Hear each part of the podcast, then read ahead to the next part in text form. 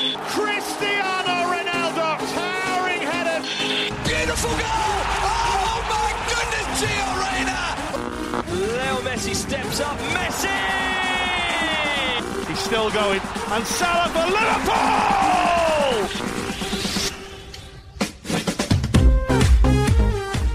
سلام به همه رادیو استودیوی عزیز و همینطور شنونده های جدیدمون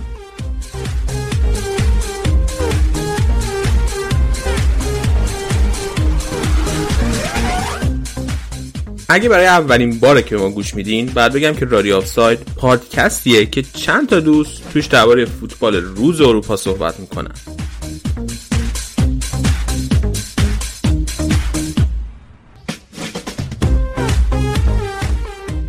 اپیزود جدیدمون اینجاست. توی این اپیزود بخش اسپانیا نداریم. اما دو تا بخش ایتالیا و انگلیس و مثل همیشه کامل کامل با سینا و مرتزا پیشتونیم. بدون معطلی بریم و ببینیم چه خبر بوده.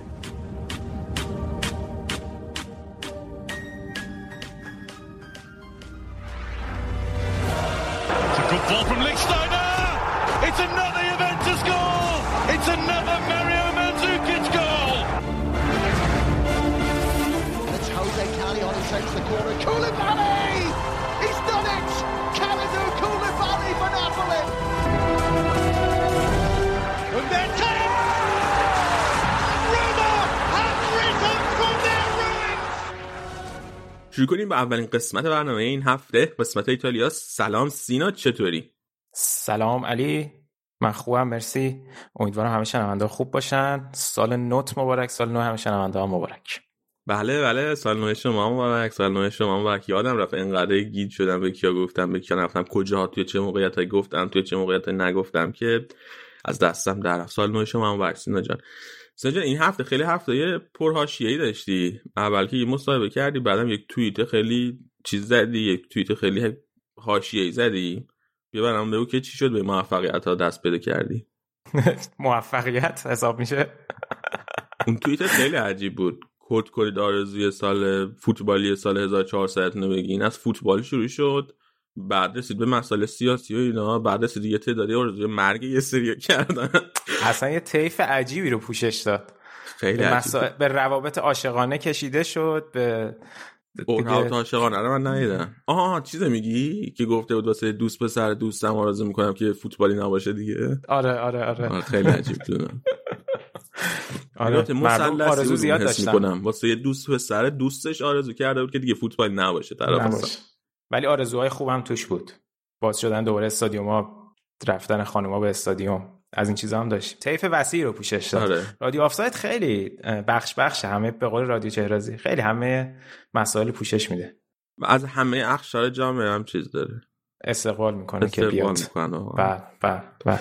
آره من واقعا کفم برید. وقتی توییت زدی گفتم خب حالا سینه جون اگه مثلا کسی نیومد ری توییت کنه آبرومون رفت. موقع چیکار می‌کنیم که دیدم نه همین شروع شد توییت توییت اول توییت دو و من اولش گفتم که خب هر کی توییت کرد ما هم ری توییتش می‌کنیم. بعد از یه جای بعد دیدم که خیلی شد.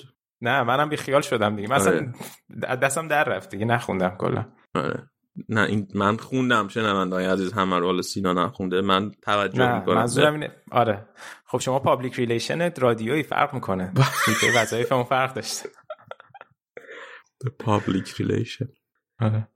خیلی خوب. دیگه هر کس که وایس قبل از اینکه بریم چیز هر کس که ببخش، مصاحبهمونم. ندیده آره. هر کس که مصاحبهمونم ندیده توی یوتیوب بره حتما ببینه. اگرم تا الان subscribe نکردید که کانال یوتیوب واقعا باید دیگه subscribe کنید.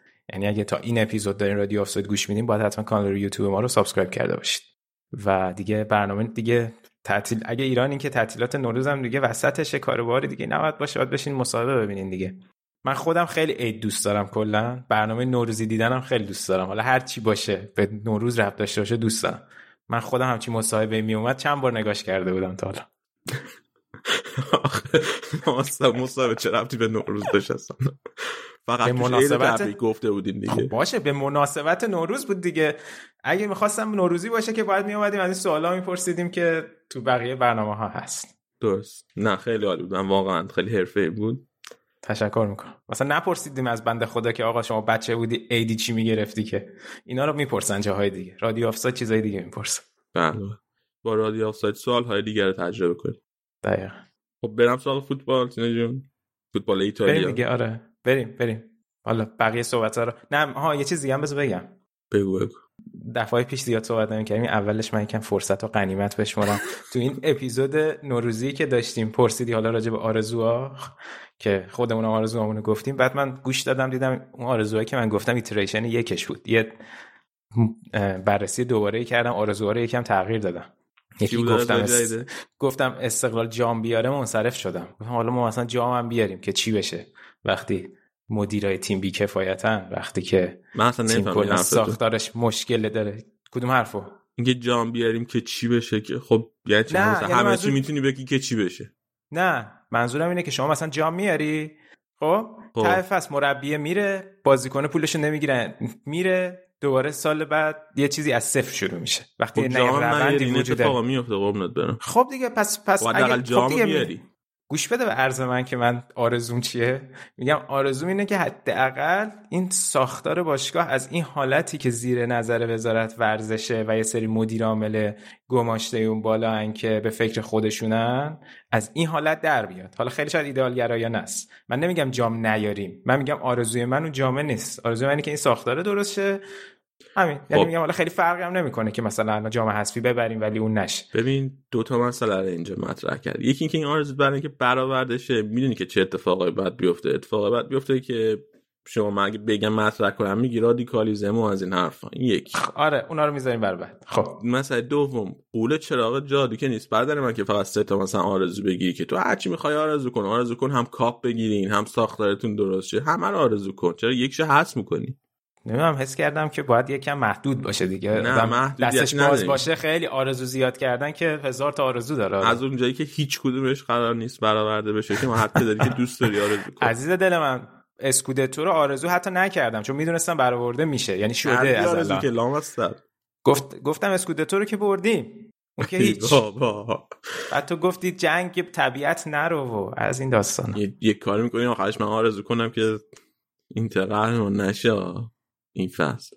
آخه اون آرزو کنی یار یکی دیگه قهرمان میشه که اونو دوست نداری قطعا که بشه. خیلی خوب، باش. بریم سراغ ایتالیا. بریم سراغ فوتبال. بعد اینکه این همه صحبت های قشنگ قشنگ کرد اول برنامه بگو که چه کلا تیماتون در ایتالیا در اروپا هست شدن هم در چمپیونز لیگ هم در لیگ اروپا الان فقط روم رو دارید. آره خیلی خیلی به خصوص حرف سر این موضوع زیاد مطرح شد که بعد از اینکه لاتزیو که خب حذف شده بود تقریبا و من خودم به خودم خندم می‌گیره که چند هفته پیش گفتم شاید مثلا لاتزیو جلو بایرن دری به تخت خود کاری کرده. انقدر تفاوت سطح زیاده و بعد از اونم خب میلان هم البته به نسبت بازی خوبی داشت. رفت و برگشت جلوی یونایتد ولی خب حذف شدن. آتالانتا هم که هفته پیش راجبش صحبت شد تو بخش اسپانیا. و الان روم فقط رفته یک چهارم همونجوری که گفتی و باید با آژاکس بازی کنه. ولی خب مسیر روم هم خیلی سخته.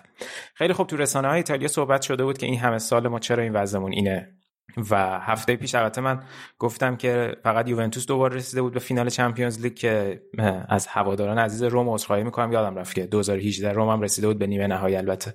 ولی خب کلا وقتی مقایسه می‌کنیم با بقیه لیگا همچین چیزی رو این روند خوب رو نمی‌بینیم و اصلا روند امیدبخشی رو نمی‌بینیم توی تیم ایتالیا دلایلش هم خیلی زیاده احتمالا و قشنگ یه پرونده جدایی رو میطلبه که راجع به این آدم بشینه قشنگ بررسی کنه و راجعش صحبت کنه. من چند تا پادکست گوش می‌دادم و خب خیلی خوب آدم بعضی وقتا این مسائل رو از دید یک سری آدمی ببینه که حداقل فرهنگ ایتالیا و زندگی تو ایتالیا و چه می‌دونم بوروکراسی ایتالیا خیلی از مسائلش رو می‌دونن. و خیلی حرفای جالبی زده می‌شد. ما مثلا خودمون راجع به مسائل marketing شون صحبت کردیم مسائل اس مشکلاتی که استادیوم ها دارن توی ایتالیا صحبت کردیم. همه اینا دست به دست هم میده دیگه. یا مثلا نوع شیوهی که ایتالیایی‌ها دارن فوتبال بازی می‌کنن دیگه شاید اون شیوهی نیست که میشه باهاش چمپیونز لیگ تو چمپیونز لیگ موفق شد.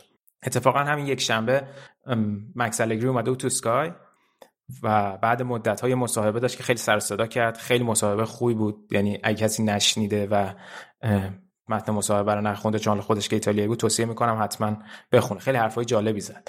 میگفتش که تو ایتالیا بازیکن‌ها تبدیل شدن به یک ابزاری برای یه جوری برای خودنمایی مربی‌ها که در واقع مربی‌ها مثلا با تغییر این بازیکن‌ها و مثلا یه جوری دیولپ کردنشون می‌خوان موفقیت خودشون رو اثبات کنن. در حالی که موفقیت تیم و جام آوردن هم در نهایت امر برای تیم باشگاه مهمه دیگه.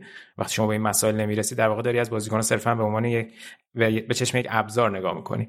و می‌گفت خیلی بالانس از بین تیم‌ها از بین رفته. مثلا تیم‌های ایتالیایی تو اروپا جلوی تیمایی که می‌تونن با سرعت بالا پاسکاری کنن خیلی مشکل دارن. و من اتفاقا یه آماری رو بعد از این حرفای الگری هم بود. فکر می‌کنم که این آمار اومد. روی توییتر دیدم.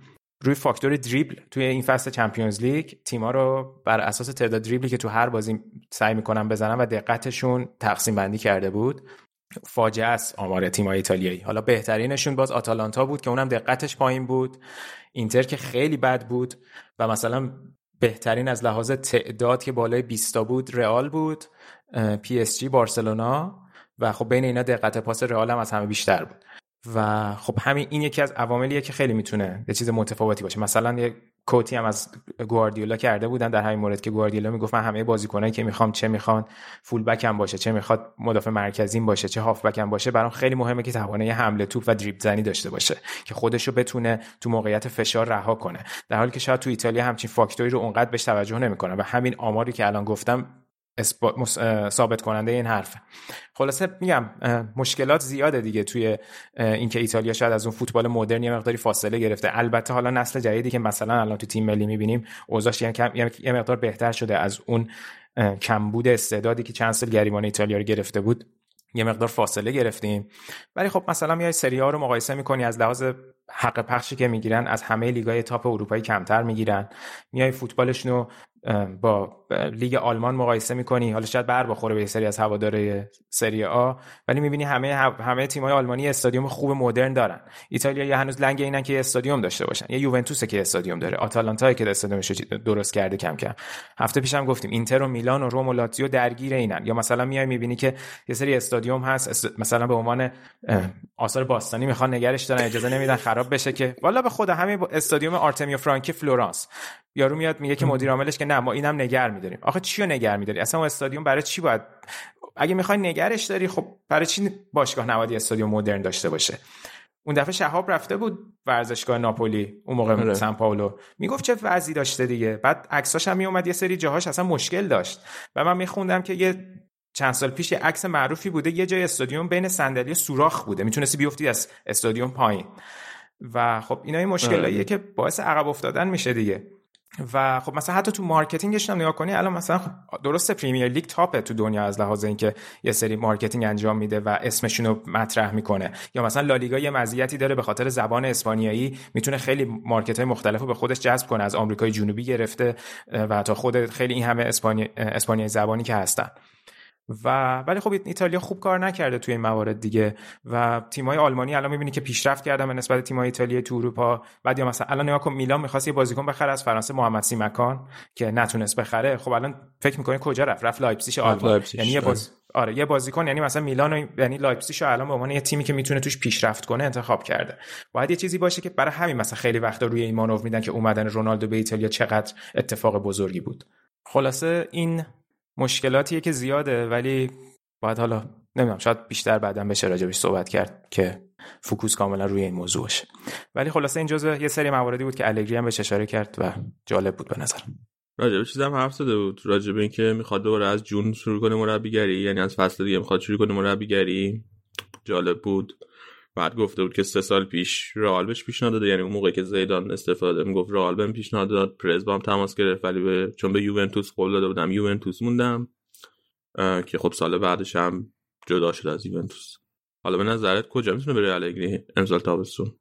نمی‌دونم خیلی اصلا هیچ سیگنالی نداد. چون حتی گفتن که آیا یوونتوس آیا تو ایتالیا همه رو همه رو باز گذاشت. و بله. خب همین الان بعد از باختی که این هفته یوونتوس به بنونتو هم داد یهو با اینکه مثلا می‌گفتن این سری که ممکنه پیرلو بمونه خیلی یهو ورق انگار برگشت. و حتی الان حرفش هست برای یوونتوس. و خب روم هم که همیشه مطرح بوده ولی میگم شاید روم براش اونقدر هنوز جذاب نباشه. نمی‌دونم. بعد دیدی آبیدال هم گفته بود که اون اون نیم فصلی که ستین آوردن آبیدال گفت من یکی از گزینه هام الگری بوده به آره. اضافه پوچتینو که حالا از بین اونا رسیدن به ستین هنر می‌خواست. ولی خیلی خوب بودم مثلا پوچتینو بود و الگری بود و یکی بود؟ آره یکی دیگه هم بود. ستیم بود و یادم نیست که یه گزینه دیگه هم داشت. بعد یورسته بودن به ستین ستین آره.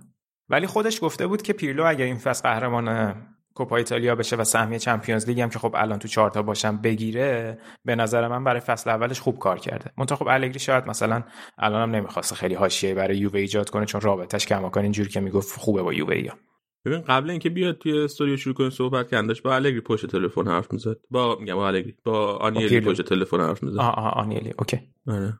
یعنی رابطه نزدیکی دارن همچنان. دقیقا. یه اتفاق دیگه هم که افتاده بود. این بازی اینتر ساسولو بود که به تعویق انداختن به خاطر تعداد کرونایی های بالای اینتر که خیلی هم ایجاد حاشیه کرد آره حالا البته از بازیکن‌ها چهار تا بودن یه چند تا هم از استف بودن. منتها می‌گفتن که خب تعداد اونقدری نیست که طبق قانون می‌تونسته بازی کنسل شه. البته قان... این بازی رو به درخواست مقامات بهداشت محلی میلان کنسل کردن دیگه. یعنی اون اجازه نداده بود که این بازی برگزار بشه. و گفته بودن که بازیکن ها باید برن تو قرنطینه همشون و دوباره ازشون تست بگیرن و یه دو روز قبل بازی هم بود که دیگه اعلام کردن بازی کنسله. منتها خب این باعث شد که خیلی شاکی بشن دیگه. هم هوادارا هم یه سری تیمای دیگه که اینجا انگار یه برخوردی شده که به نفع اینتر برخورد شده. حتی پیرلو هم اومد یه جورایی تو کنفرانسش گفت که اینتر از این قضیه سود کرد که اینتر هم همچی خوشش نیومد از این حرفی که پیرلو زده بود و می‌گفتن مثلا اتفاقای مشابهی بوده قبلا که بازی کنسل نشده و اینجا به نفع اینتر شده. و همین جوری بود دیگه. اونم مقامات محلی ناپولی می‌گفتن بازی کنسل بشه ولی کنسل نکردن آره. که خب البته خب تش بازی داره دو تکرار میشه دیگه. مثال دیگه که بود مثلا می‌گفتن یووه جلوی اینتر سه تا بازیکن داشته که مجبور شده بدون اونا بازی کنه و برده. یا میلان ب... و باخته ببخشید. و میلان مثلا بدون بازیکناش جلوی یووه بازی کرده بود و باخته بود. و منتها قضیه اینجاست که میگن در واقع به نفع اینتر اومدن کار کرد حالا مسئله که من میگم. یکی اینکه اینتر خودش تو دور رفت جلوی میلان با 6 تا بازیکن کرونایی بازی کرد و باخت. از اون 6 تا سه تاشون اون موقع باستونی اشکرینیار گالیاردینی و یانگ چهار تاشون. گالیاردینی و یانگ بازیکنایی بودن که حداقل دو تاشون. اگه بازیکن فیکس نبودن حتما به عنوان بازیکن تعویضی همیشه تو بازی می اومدن اون بازی رو باخته اینتر خب؟ من قبول دارم که درست نیست همیشه برخوردا یکسان نباشه و دیدیم هم که چقدر تو سریا این برخوردا متفاوت بوده. ولی چه چیزی اینجا به نفع اینتر بوده؟ از این چهارتایی که کرونا بودن یه دیفرای اصلی بوده یکی هم هاندانویچ که دروازه‌بان بوده. طرفدار اینتر که خیلی مشتاق بودن رادو رو ببینن تو دروازه بالاخره خب؟ و من میگم اینتر با دوتا بازیکن اصلی نداشتن به مشکلی نمی‌خورد که الان به نفع شده باشه. بعد چه جوری به نفع شده؟ تیمی که 8 بازی پشت همشو برده و یه بازی قبل اینترنشنال بریک داره مومنتومش به هم می‌خوره اینجا و الان باید بعد از اینکه بازی ها شروع میشه یه وسط هفته با ساسولو بازی کنه. یعنی تو هفت روز باید سه تا بازی بکنه. بعد می‌گفتن که تازه به نفع اینتر شده که اینا رو قرنطینه کردن اینا نرن اردو تیم ملی. اونم که همچین چیزی هم نهایی نشد. همه بازیکن‌ها رفتن اردو تیم ملیشون. لوکاکو رفت اشکرینیا رفت اریکسن رفت اشرف رفت سه تا بازیکن ایتالیا هم باستونی و بارلا و سنسی هم رفت میرن به تیم ملی ایتالیا. اون بازیکن به خاطر این برن که می‌گفتن طبق قانون بازیکن می‌تونه به کشور وقتی تو قرنطینه باشه می‌تونه به کشور خودش برگرده. این ایتا... اینایی هم که بازیکن ایتالیا بودن بعد از اون مدت تموم شدن قرنطینه شون می‌تونن برگردن تیم ملی ایتالیا. خلاصه من نمی‌دونم اینتر این وسط چجوری سود کرده که مثلا بیایم بگیم خیلی به نفعش کار کرده. همچین اتفاق خیلی خوبی هم من فکر نمی‌کنم برای اینتر بود. خب بحث اینه که بازی که مثلا دو تا بازیکن فیکسش نبودن و الان می‌تونه موقعی بازی کنه که بازیکنش هستن دیگه. آره خب میگم میگم خب اینتر هم تو شرایطی بازی کرده که بازیکن فیکسش نبودن. منم منم مخالف اینم که اینجوری با تیم‌ها برخورد میشه که باعث ایجاد شایبه میشه. منتها اگه اینجوری بود که okay اینتر چندین بار این اتفاق براش افتاده بود واقعا چیز مشکوکی بود. ولی خب الان این اتفاق الان اینجا افتاده همچین سود خاصی هم نکرده. تازه اون بازی هم که یوونتوس جلوی اینتر بازی کرد سه تا بازیکنش که کرونا داشتن یکیشون که کوادرادو بود که اصلا بازی قبلش اخراج شده بود نمی‌تونست بازی کنه. فقط دیلیخت و الکساندرو بودن اونم یعنی دو تا بازیکن بوده دیگه. من البته حق میدم مثلا یوونتوس وقتی دیلیخت و الکساندرو رو نداره مشکل می‌خوره تو خط دفاع. ولی میگم اونقدر هم داستان به نفع اینتر نشد به نظرم. خب بیا بریم سراغ بازی روم ناپولی که روم بازم به تیم بلند جدولی باخت. دو هیچ ناپولی بازی رو برد و الان سهمیه چمپیونز لیگ هم تقریبا همش به جز اینتر بازه به نظرم که کدوم تیمایی گیرن. آره دقیقا. حتی الان فاصله که روم که قشنگ موقعیتاشو از دست داد. الان لاتزیو دیگه نزدیک روم شد. یه بازی هم کمتر داره ببره میاد بالای روم. ولی الان ناپولی خیلی. شیر شده. یعنی الان ناپولی واقعا یک کردیتی به گتوزو بدیم که برگردون این تیمو. چهار تا بازی اخیرشون تو لیگ بردن هم میلانو بردن هم رومو بردن. الان بعد شروع بازی ها دومین بازی که بعد شروع بازی ها می‌کنن باید جلوی یوونتوس بالاخره اون بازی رو برگزار کنن. منتخب حاشیه که قبل این بازی بود سر همین قضیه بود که رومیا شاکی بودن دیگه که چرا بازی یوونتوس ناپولی وسط هفته کنسل شد. ما بعد می‌رفتیم دونتسک. تو این فاصله کوتاه بازی می‌کردیم. ولی خب روم مشکلاتش فراتر از این حرفاست دیگه.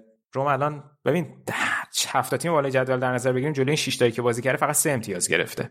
خیلی فاجعه است. خب خدایی. مثلا بهترینش اینتر بوده از 9 تا بازی 18 امتیاز گرفته. ولی کلا از وقتی فونسکا اومده توی این دو سال فقط سه بازی جلوی این 6 بالای تیم برده. خیلی آمار بدیه. و این بازی هم اتفاق افتاد و دو هیچ ناپولی با دو گلی که مرتنز نیمه اول زد برد. البته گتوزو اینجور که من خوندم خودش یکم شاکی از دلارنتیس نمی‌خواد آخر فصل بمونه. گفته که باید دلارنتیس یه جورایی بیاد توضیح بده یا منو قانع بکنه که بعد اون باختی که ما به ورونا دادیم چرا اومد؟ یکم شلوغ کرد. و این حاشیه به وجود اومد که رفته به بنیتز و ساری پیشنهاد برگشت داده و تمرکز ما رو به هم زد. ولی دلارنتیس مثلا که الان با این اوضاعی که ناپولی بهتر شده اوضاعش می‌خواد گتوزو بمونه. حالا ببینیم چه جوری میشه. ولی حالا راجع به خود بازی بخوایم صحبت کنیم. خب ناپولی اون 4 2 3 که همیشه بازی می‌کنه رو داشت و این بازی فکر می‌کنم یکی از بالانس ترین بازیایی بود که با این سیستم تونستن پیاده کنن. به خصوص بازی درخشان دمه و زیلینسکی. زیلینسکی پشت مرتنز بازی می‌کرد و دمه هم یکی از دابل پیوتاشون بود و حالا میگم که تاثیر مهمشون چی بود توی اون بازی. ولی از اون ور خب روم هم یه سری مصدوم داره خدایی و نبودن جردن ورتو و میخیتاریان خیلی به ضررشون تموم شده و اسمالینگ هم که نیست. بعد مثلا الان برایان کریستانته رو این بازی مرکز خط دفاع بازی داد که خب واقعا نمی‌دونم چرا. الان مثلا کریستانته این بازی جلو یوونتوس وینگ بازی کرده هافبک دفاعی بازی کرده هافبک وسط بازی کرده مدافع بازی می‌کنه. اصلا معلوم نیست خیلی اوضاع. و وقتی مثلا کومبولا رو داری خب چرا مثلا از کریستانته استفاده می‌کنی؟ نمی‌دونم. و تو اون دابل پیوتی که روم داشت اون اون دو تا بازیکنی که هافبک وسطایی که بازی می‌کردن برای هافبک دفاعیاش دیاوارا و پلگرینی این بازی بازی کردن. مشکل بزرگی که روم داشت این بود که خیلی سردرگم بود در نوع پرس به خصوص تو نیمه اول. و خود البته خود پلگرینی بعد بازی گفته بود در واقع این چیزی بود که فونسکا از ما خواسته بود. ولی خیلی نامشخص بود این پلنی که برای پرس داشتن. و یه مشکل دیگه ای که زمان مالکیت توپ داشتن این بود که یه سر بازی لاتزیو روم که دربی رو باختن هم راجع به این موضوع صحبت کردیم که خیلی می اومدن این حالت بازی سازی که به حالت یو شکل داره تیم یعنی از سمت چپ مثلا زمین داری توپو میاری با مدافع مرکزی بازی می‌کنی تا جناح بازی رو عوض کنی از سمت راست پیش ببری. اینو هی تکرار کردن این بازی و کاملا بی نتیجه بود و مشکلی که ایجاد کردیم بود که شما نقشه پاس بازی رو ببینی و موقعیت مکانی بازی کنه در موقع تصاحب توپ می‌بینی که وسط زمین روم کاملا خالی بود. اصلا یه فضای عجیبی بین خط دفاع و خط حمله بود و برعکس ناپولی اون فضا رو خیلی خوب پر کرده بود. یعنی خطوط ناپولی کاملا چیزی بود که تونسته بود اون فضاهای رومو پوشش بده و این برگ برنده ناپولی بود تو این بازی. و چندین بار می‌شد تو بازی دید که چقدر دمه می‌تونست خیلی خوب باعث بشه که پلگرینی از اون فضا که باید پوشش بده خارج می‌شد. و اون موقع زیلینسکی بود که می‌رفت بین دیاوارا و پلگرینی قرار می‌گرفت و همین یکی از نکته های مهم این بازی برای ناپولی بود. و دیگه همین باعث شد به نظرم با اینکه روم دو تا موقعیت خیلی خوب نیمه دوم ایجاد کرد ولی نتونست از موقعیتاشون استفاده بکنن و با دو گل مرتنز بردن. مرتنز هم صد گله شد برای ناپولی تو سری آ که آمار به نظرم خیلی خوبیه و الان داره مهاجم نوک ناپولی بازی می‌کنه و اوسیمه نیمکت نشینش بود توی این بازی. حالا باید ببینیم که دیگه چه اتفاقی حالا برای روم میفته این نکته رو بگم قبل اینکه بریم سراغ نوم ناپولی پاس گل اولی که داد و پولیتانو داد به مرتنز. پولیتانو هم فصل خیلی خوب بوده و نمی‌دونم چرا مانچینی دعوتش نکرد. خیلی هم انتقاد شد ازش که مثلا چرا برناردسکی مثلا دعوت شده و مثلا پولیتانو دعوت نشده. البته خیلی شاید اون موقعیتی که برناردسکی الان داره تو یوونتوس بازی می‌کنه با چیزی که پولیتانو داره تو ناپولی بازی می‌کنه متفاوت باشه. ولی یک، یکی از معدود نکاتی بود که توی تیم مانچینی که دعوت کرده بود نبودن پولیتانو به چشم می‌خورد از مشکلاتی که بهش میشه اشاره کرد. اما بریم سراغ روم. میگم مثلا الان پدرو بازی کردیم بازی و اصلا آماده نیست. و میگم نبودن اون بازیکنایی هم که مصدوما خیلی داره به ضررشون تموم میشه. ولی اوضاع روم خیلی جالب نیست دیگه و شاید واقعا اون هفته که گفتم من خیلی عجیبه که اینا بخوان سرمایه گذاری کنن رو لیگ اروپا الان یهو شاید واقعا اومدن این کارو کردن. ولی خیلی سخته. الان جلو آژاکس باید بازی کنن که آژاکس اوضاعش تو خود لیگ خیلی خوبه. 83 تا گل زده. فکر کنم فقط 20 تا گل خورده.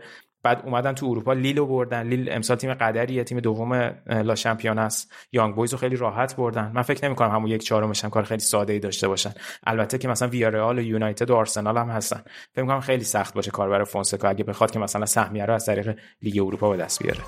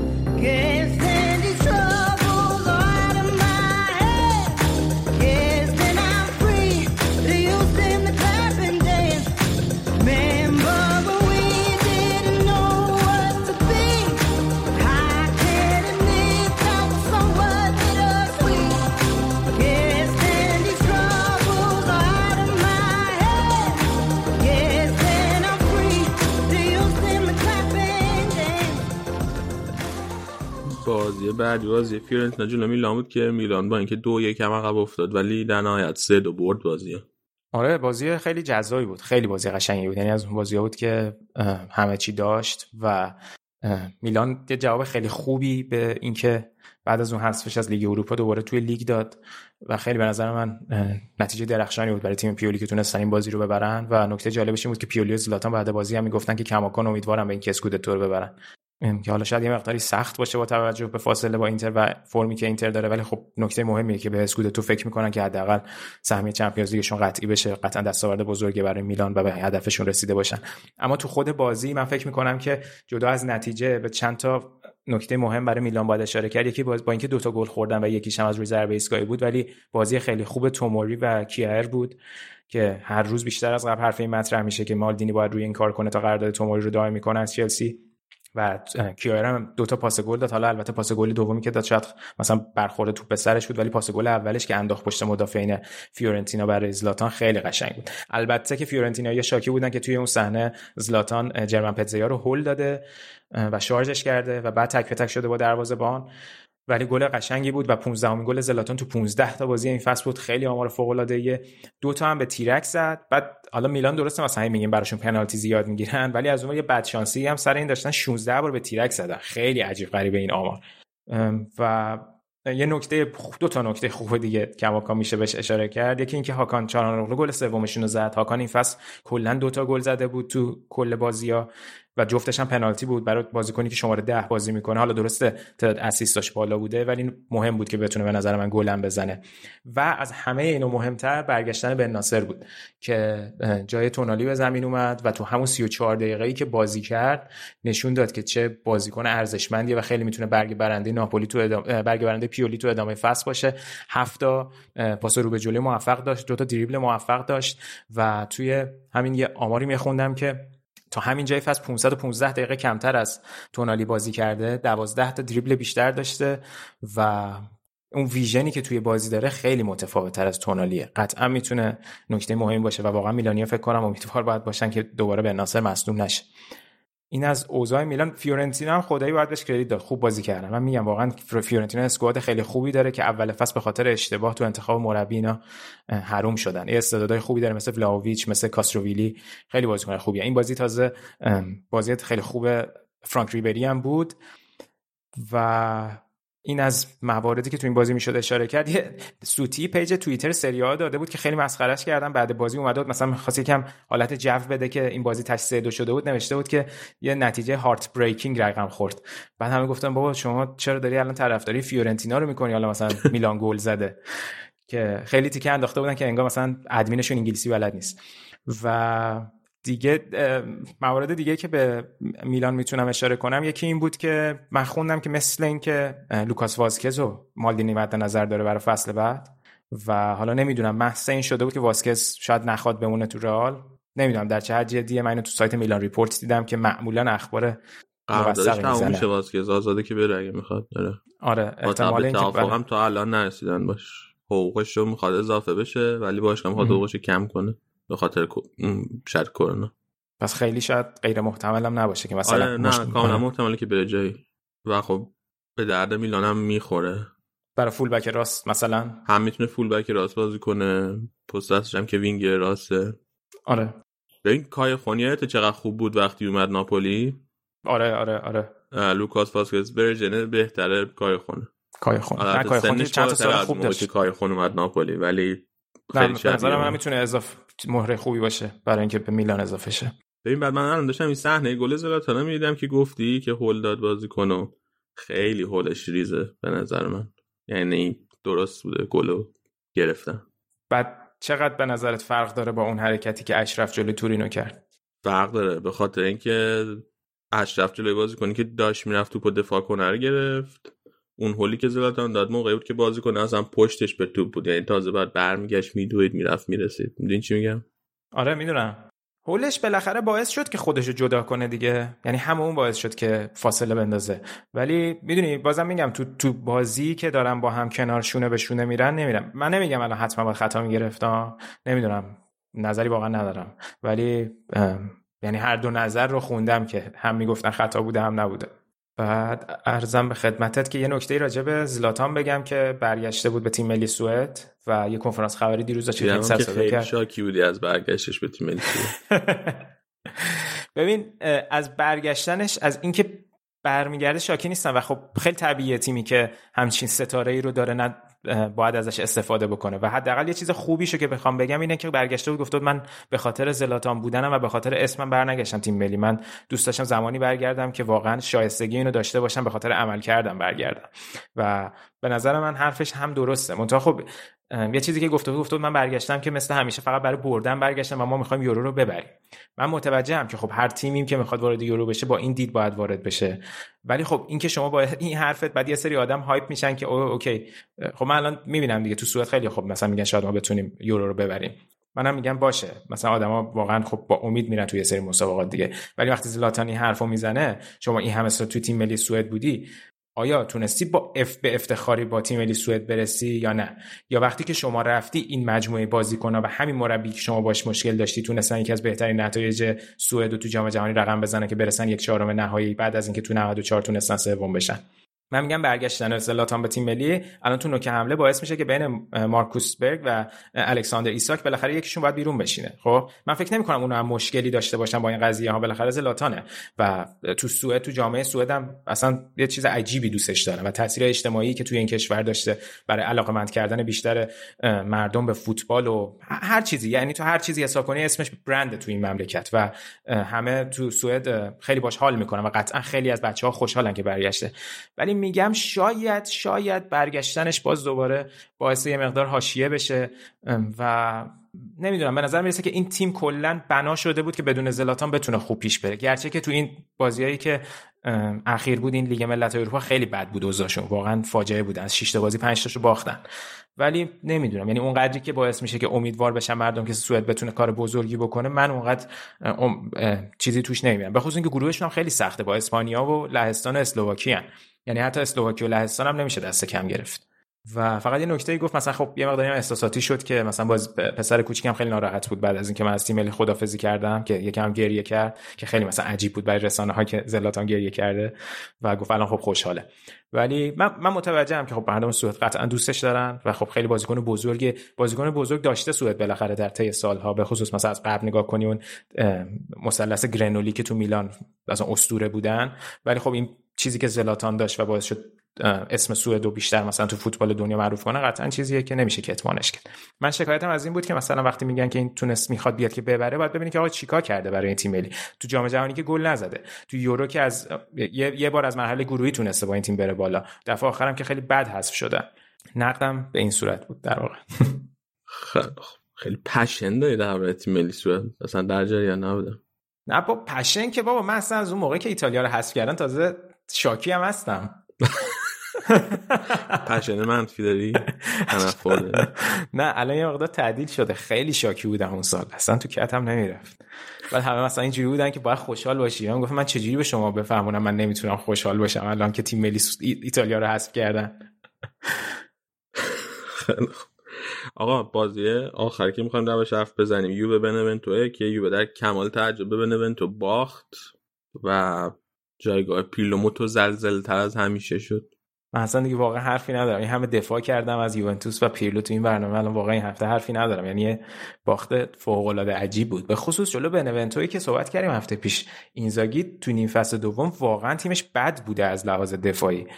و البته گلی هم که خوردن کاملا یه اشتباه خیلی مبتدیانه از آرتور ملو بود که توپو خیلی جای بدی لو داد و خب توقع نمیره که مثلا بازیکنی مثل آرتور این اشتباه بکنه.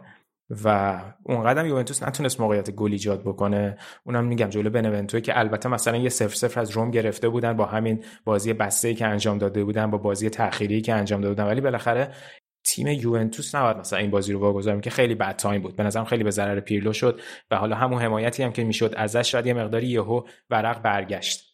و حالا باید ببینیم که قضیه جدی میشه مبنی بر برکناریش یا نه؟ یه سری من میخوندم که شاید سیمون اینزاگی که هنوز با لاتزیو تمدید نکرده گزینه باشه چون شاید یوونتوس اونقدر الان نتونه پول سنگینی خرج بکنه تا شاید مثلا یه, چیزی مثل اون پروژه که برای آوردن گواردیولا داشته بتونه پیاده بکنه. یا مثلا سراغ یکی میرن مثل گاسپرینی که بیارنش. نمی‌دونم همه این شایعه هست یا خود همون الگری که صحبت کردیم. و خیلی الان دوباره همه چی حوله مسئله میچرخه ولی خب کماکان مهمه دیگه. الان شاید همه هوادارا شاید یهو فکر کنن که الان خب با رو اومدن ناپولی بازی ناپولی یوونتوس خیلی حساس میشه. آتالانتا هم الان خیلی اوضاعش خوبه توی لیگ حداقل. و خب سهمیه نگرفتن یوونتوس خیلی اتفاق بزرگی می‌تونه باشه و خب خیلی به ضرر پیرلو و باشگاهه. البته من بعید می‌دونم این اتفاق بیفته که سهمیه نگیرن ولی خب نامحتمل هم نیست با توجه به شرایط بقیه تیما دیگه می‌خوای آخر بخش ایتالیا رو بکوب دیگه سینا جون. بخش ایتالیا؟ یه سوالی که از بچه ها پرسیده بود در مورد فونسکا. آه بذار پس سوال بخونم. شایعاتی مطرح شده که موندن فونسکا مشروط به قهرمانیش در لیگ اروپا است. به نظرتون بر اساس مهره‌هایی که تو روم حضور دارن آیا عملکرد فونسکا قابل قبول نبوده؟ آیا مربی مثل الگری یا چا... یا چهره‌های سرشناس دیگه حاضر به نشست روی نیمکت روم هستن که به خاطرشون فونسکا کنار گذاشته بشه؟ این سال سپر پرسیده. ببین قضیه منوط بودن نیست. قشنگ بند قراردادشه فونسکا که اگه که سهمیه چمپیونز لیگ بگیره اتوماتیک این قراردادش تمدید میشه و موندنی میشه.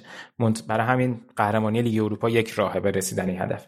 منتها من حتی مطمئن نیستم الان دیگه حتی اگه این اتفاق بیفته شاید حتی فریدکینا راضی باشن که بازی پولی بهش بدن و کنارش بذارن با توجه به شرایطی که هست. چون فکر کنم خیلی فریدکین راضی نیست از این شرایطی که برای تیم به وجود اومده به خصوص تو این فصلی که پر از حاشیه هم بود.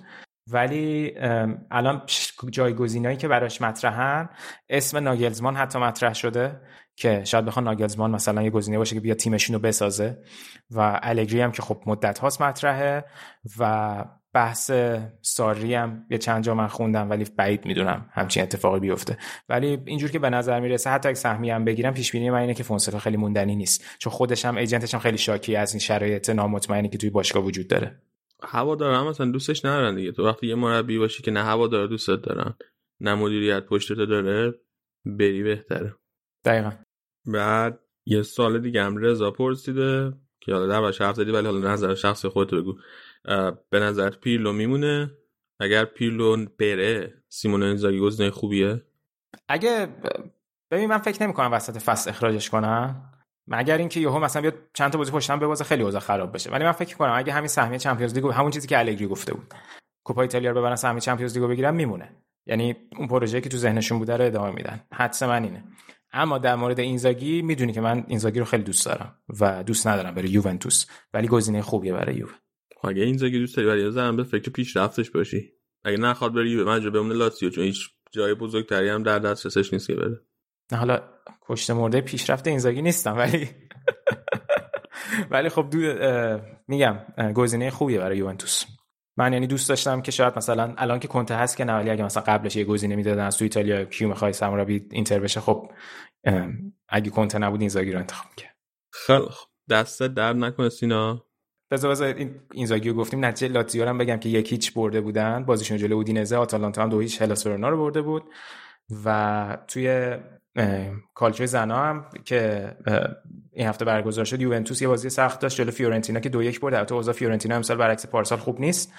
یه برد مهم میلان داشت جلو امپولی که دوم که کماکان دوم جدول موندن. اینتر هم 4 به روم باخت و فکر کنم کلا 5 هفته تا پایان بازی ها مونده. دیگه این از این موارد و فکر کنم راجع همه چی صحبت کردیم. دیگه آرزوهای سالم که اولش مطرح کردیم. یه آرزو هم که جا مونده بود. این بود که دوست داشتم تیم ملی حالا هر جوری شده سود کنه جام جهانی. من خودم به شخصه. مهمه برام این که آدم در هر شرایطی که هست مثل بقیه نباشه که اون موقع که کیروش بود به خاطر اینکه مثلا با کیروش مشکل داشتن تیم ملی رو کوبیدن و باعث ایجاد مشکل برای تیم ملی شدن چه تو جام جهانی چه تو جام ملت‌های آسیا که بعد کیروش رفت و تیم ملی ما الان به وضعیت افتاده. نرفتن تیم به جام جهانی خیلی پسرفت خیلی بزرگی. حالا اگه می‌خواد این اتفاق با اسکوچیچ بیفته هم بیفته. ولی این یکی دیگه از آرزوها. چون گفتی آرزو هم زیاد داریم اینو اضافه کردی به لیست آرزوان آره. حالا خلاص سوال دیگه اگه داری من کماکان پاسخگوام. نه امروز چرا اینقدر سر حال اومدی تو؟ این چه وضعشه عیده عیده من عید خیلی دوست دارم. بچگی عید دوست داشتم. بابا گفتی یه سوال می‌پرسم قبلش که یادت رفت؟ چه سوال قبل بپرسم؟ یادم نیست. مجسمه و اینا. او راست میگی یادم رفت. اوکی. یه سوالم از بعدا یه پروژه من دارم که هر هفته از ازت می‌پرسم که یکی از تیم‌های ایتالیا می‌پرسم و ازت می‌خوام که بگی که اگر که قرار بشه یه مجسمه از یه لحظه یه تاریخ اون باشگاه خاص حالا این هفته راجع به اینتر می‌خوایم بگیم. راجع به اینتر این هفته یه مجسمه از یک لحظه خاص از باشگاه رو می‌خوان بسازن بزنن دم ورودی سنسی رو تو کدوم لحظه رو انتخاب می‌کنی؟ ببین از از همون موقعی گفتین سوال می‌خوام پرسم یه صحنه این که خب همیشه تو ذهن خودم هست این البته میگم این اون صحنه اون مجسمه نیست که مد نظرمه ولی این صحنه خودم یه مدت قابش رو داشتم. حالا می‌خوام بزرگتر حتما چاپش کنم تو اتاقم بزنم. صحنه ایه که مورینیو تو نیو کمپ میدوه وسط زمین. اون دویدن معروفش اون از میده به طرف سمت طرفدارا. دقیقا دقیقا. اون از اون صحنه های کلاسیک و عجیب بچهای تاریخ اینتر. ما پاشه ورزشگاهش روشن دقیقا. خیلی اصلا شرایط اصلا خیلی اون صحنه های عجیبیه بعد اون بازی. به خصوص اون بازی که بعد ن... اصلا من یادم نمیده اون فشاری که اون بازی منی که تو خونه نشسته بودم داشتم تحمل می‌کردم دیگه. اصلا باور نکردنی چجوری یه تیم ده نفر اون همه مدت زیر اون فشار سنگی بود. اون یکی از اون صحنه عجیب غریبه. ولی صحنه که به نظرم میشه مجسمش رو ساخت از خاویر زانتی بعد فینال جلو بایرن که عکسش خیلی معروفه که داره گریه می‌کنه دوتا دستشو برده بالا به سمت هوادارهای اینتر. بعد قهرمانی اون خیلی به نظر من یه لحظه موندگار تاریخ باشگاهه. اون به نظر من خیلی هم خوش فرمه برای مجسمه. یعنی فکر مجسمه سازم اینجا کردم می‌تونه هنرش رو نمایش بذاره. خیلی عالی دو تا صحنه خیلی خوبه داره کردی. و من خواستم میگم که این بردن شما توی نیو کمپ واسه خودتون که واسه طرف داره. آره یعنی سعودتون جلوی بایرن توی نیو کمپ.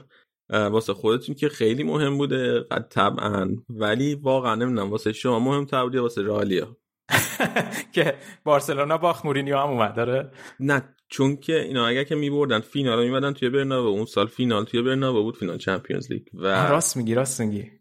خیلی چیز بدی. ما حتی فینال کوپا دل ری هم نمی‌ذاریم اینا تو برنابئو برگزار کنن. اگه فینال Champions League میمدن اونجا برگزار می‌کردن. واقعا آبروریزی تاریخی. قهرمان هم می‌شدن دیگه هیچی به هیچ اصلا ذات برگزار کردن اینکه بارسا توی فینال چمپیونز لیگ توی برنابو باشه این خیلی بده. خیلی زشته. همین. خیلی خوب. قسمت ایتالیا رو تمام کنیم دیگه. بریم یه سرعتی بکنیم برمیگردیم با قسمت بعدی.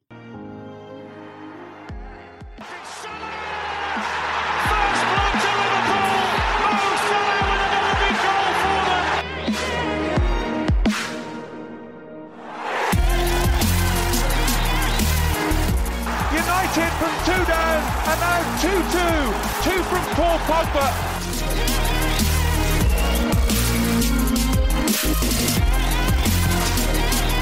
Kane is onside. Check a little bit hesitant. Kane scores for Tottenham.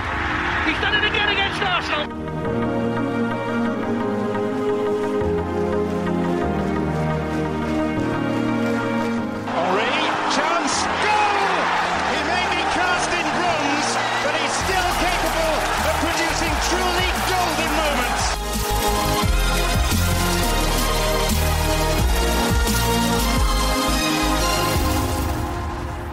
خب برگشتیم با بخش انگلیس. الان آماده ایم که درباره این بخش صحبت کنیم با مرتزا سلام مرتزا چطوری؟ سلام به تو علی سلام به همه شنونده ها. خوبم بد نیستم. آقا قبل اینکه شروع کنیم من فقط یه نکته بگم که ما ایتالیا رو ضبط کردیم برای ذره استراحت کردیم. در همین حین که ما داشتیم استراحت می‌کردیم آقای پراندلی نامش رو نوشت و خداحافظیش رو از فیورنتینا اعلام کرد. و اشک بود که تو چشای سینا جمع شده بود و خواستم اطلاع بدم که ما این رو هم گفته باشیم تو این اپیزودمون. واقعا ناراحت کننده است. خود چطوری مرتضی جان؟ من خوبم. تو چطوری؟ خیلی سرد شروع کردیم حس می‌کنم. دل نمیدی به کار. برنامه قبلی خیلی گرم شروع کردی. استاندارد بردی بالا سخت شده. متاسفانه دل نمیدی به کار. این هفته هم لیگتون خیلی خبر نبوده. نصف بازیش کسا نبود. یه تعدادی بازی اف ای کاپ داشتین. زمین خیلی متریال هم نداریم این هفته. باید بداهه بگیم. بیا از بازی تیم محبوبت شروع کنیم. یه ذره گرم بشه چونت. راجع به آرسنال به صحبت کن ها. من فکرم می‌خوای بذاری آخر که تو زیغه وقت کم بگم. نه نه کنیم تموم نمیشه. الان این اتیتودی که وارد برنامه شدی اول بگم که خوشت بری زای حرف بزنی میگی ملت نمی‌بینم. فکر کنید چه خبر؟ من تو خاصی ندارم که. چرا اینطوری می‌کنی؟ شنونده الان فکر می‌کنن که چه خبره اینجا. تو کلاب هاست؟ بال بود. گفتن چرا انقدر جدیه اینجا. اونجا همش میخند آره بچه‌ها توی کلاب هاست. گفتن مرتضی خیلی جدیه. میخند به دلغه که جمع کردی منو؟ بخندی؟ به خنده ها منو می‌شناسن. خوبه که حداقل برعکس کسایی که می‌شناسن از نزدیکی سری آدم دیگه به خنده هات می‌شناسن. خودت چطوری؟ خب بیا بیا از اصلا به شروع کنیم. بیا برای جای حرف بزنیم که چی شد؟ سه هیچ عقب افتادین. بعد اینکه چی شد؟ سه سه مساوی کردین. من دلیلش می‌دونم. می‌تونم بعدا توضیح بدم. ولی چی شد؟ سه هیچ عقب افتادین تو بگو. چی شد سه؟ هیچ عقب افتادیم. ببین ترکیبی که چیده بود ترکیب عجیبی بود. به این دلیل که اول چمبرز رو گذاشته بود راست که خب من حدس می‌زنم به خاطر اینکه فیزیکیه و گفتم حالا یه جایی یادم نیست کجا گفتم که تو بازی با برنلی هم همین کارو کرده بود. تیمایی که فیزیکی هم مثلا وست هم سوچکو داره که ماشاءالله قد و قامت بزنم به تخته.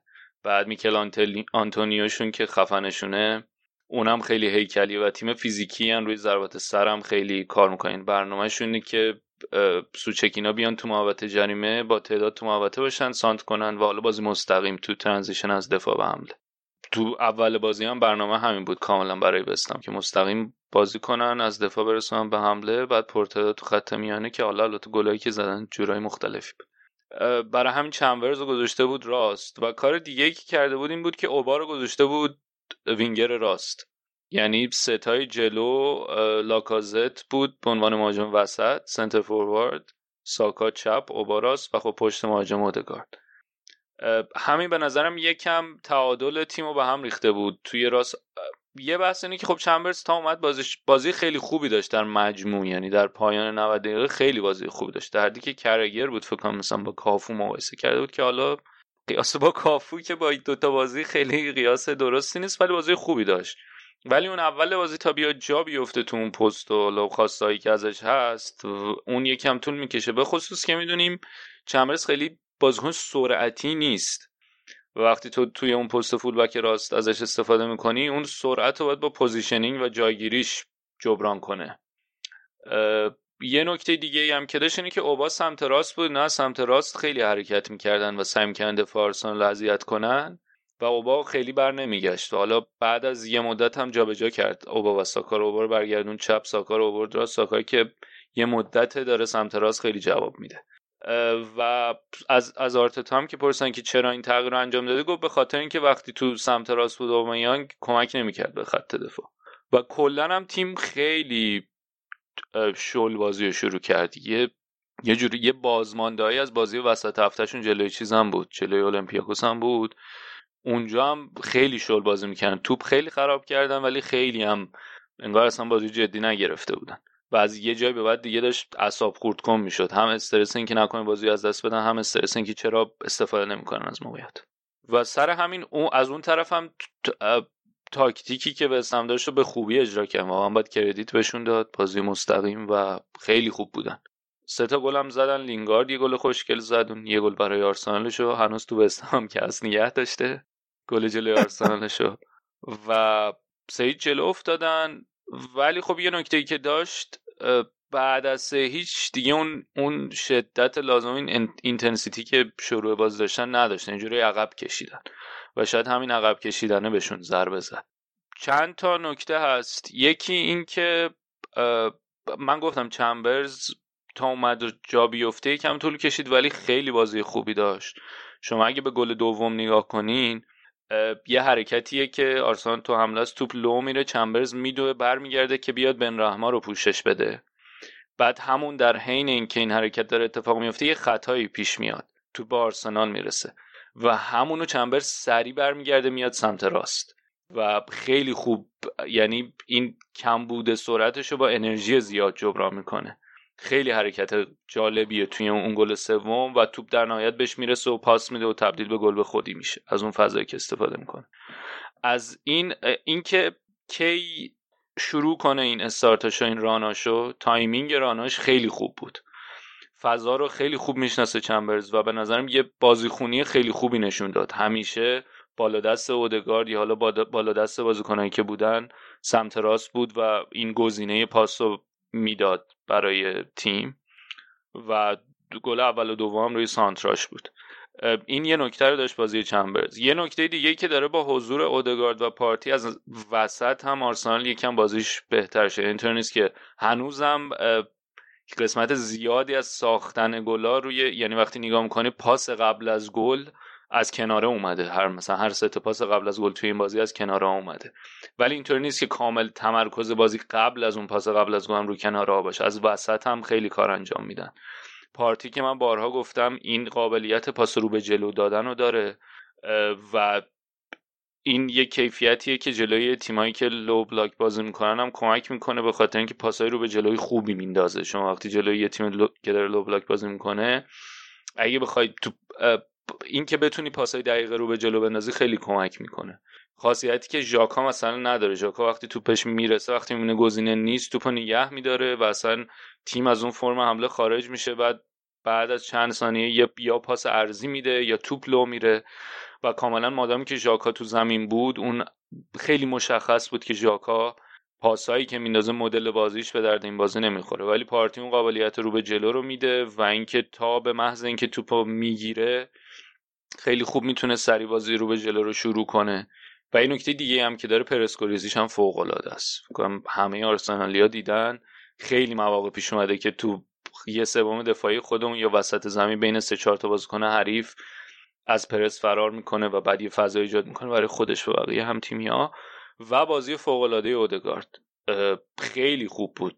و اودگارد دو تا نکته داره بازیش. علاوه بر اینکه حالا اون سرعت لازم داره تو تصمیم گیری برای اینکه وقتی تیم داره رو به جلو حرکت می‌کنه سریع اون مومنتوم حمله رو نگیره به جز اون وقتی هم که توپو نگه میداره در حد همون نیم ثانیه یک ثانیه که توپو نگه میداره تصمیم گیریاش خوبه و حفظ توپش هم خوبه و همون نیم ثانیه یک ثانیه خیلی تاثیر گذاره هر دو تا کیفیت رو داره و این خی... یعنی هم تو حفظ توپش خوبه هم تو سرعت دادن به بازی. روی همه گلا هم تاثیر داشت پاس قبل از پاس گل اون داده بود. یه کاری دیگه هم که اودگارد می‌کنه برای من جالبه. وقتی می‌خواد پاس بده یه یه, ل... یه ذره صبر می‌کنه یه لحظه صبر می‌کنه. بازیکنهای حریف بیان روش یعنی فشار جذب می‌کنه به خودش. بعد وقتی اومدن روش یه ذره از بازیکنی که قرار فرار کنه آزاد شد اون موقع پاسا میفرسته. این کار جاوی هم وقتی توی بارسا بود خیلی خوب انجام می‌داد. و اودگارد هم ویژگی داره.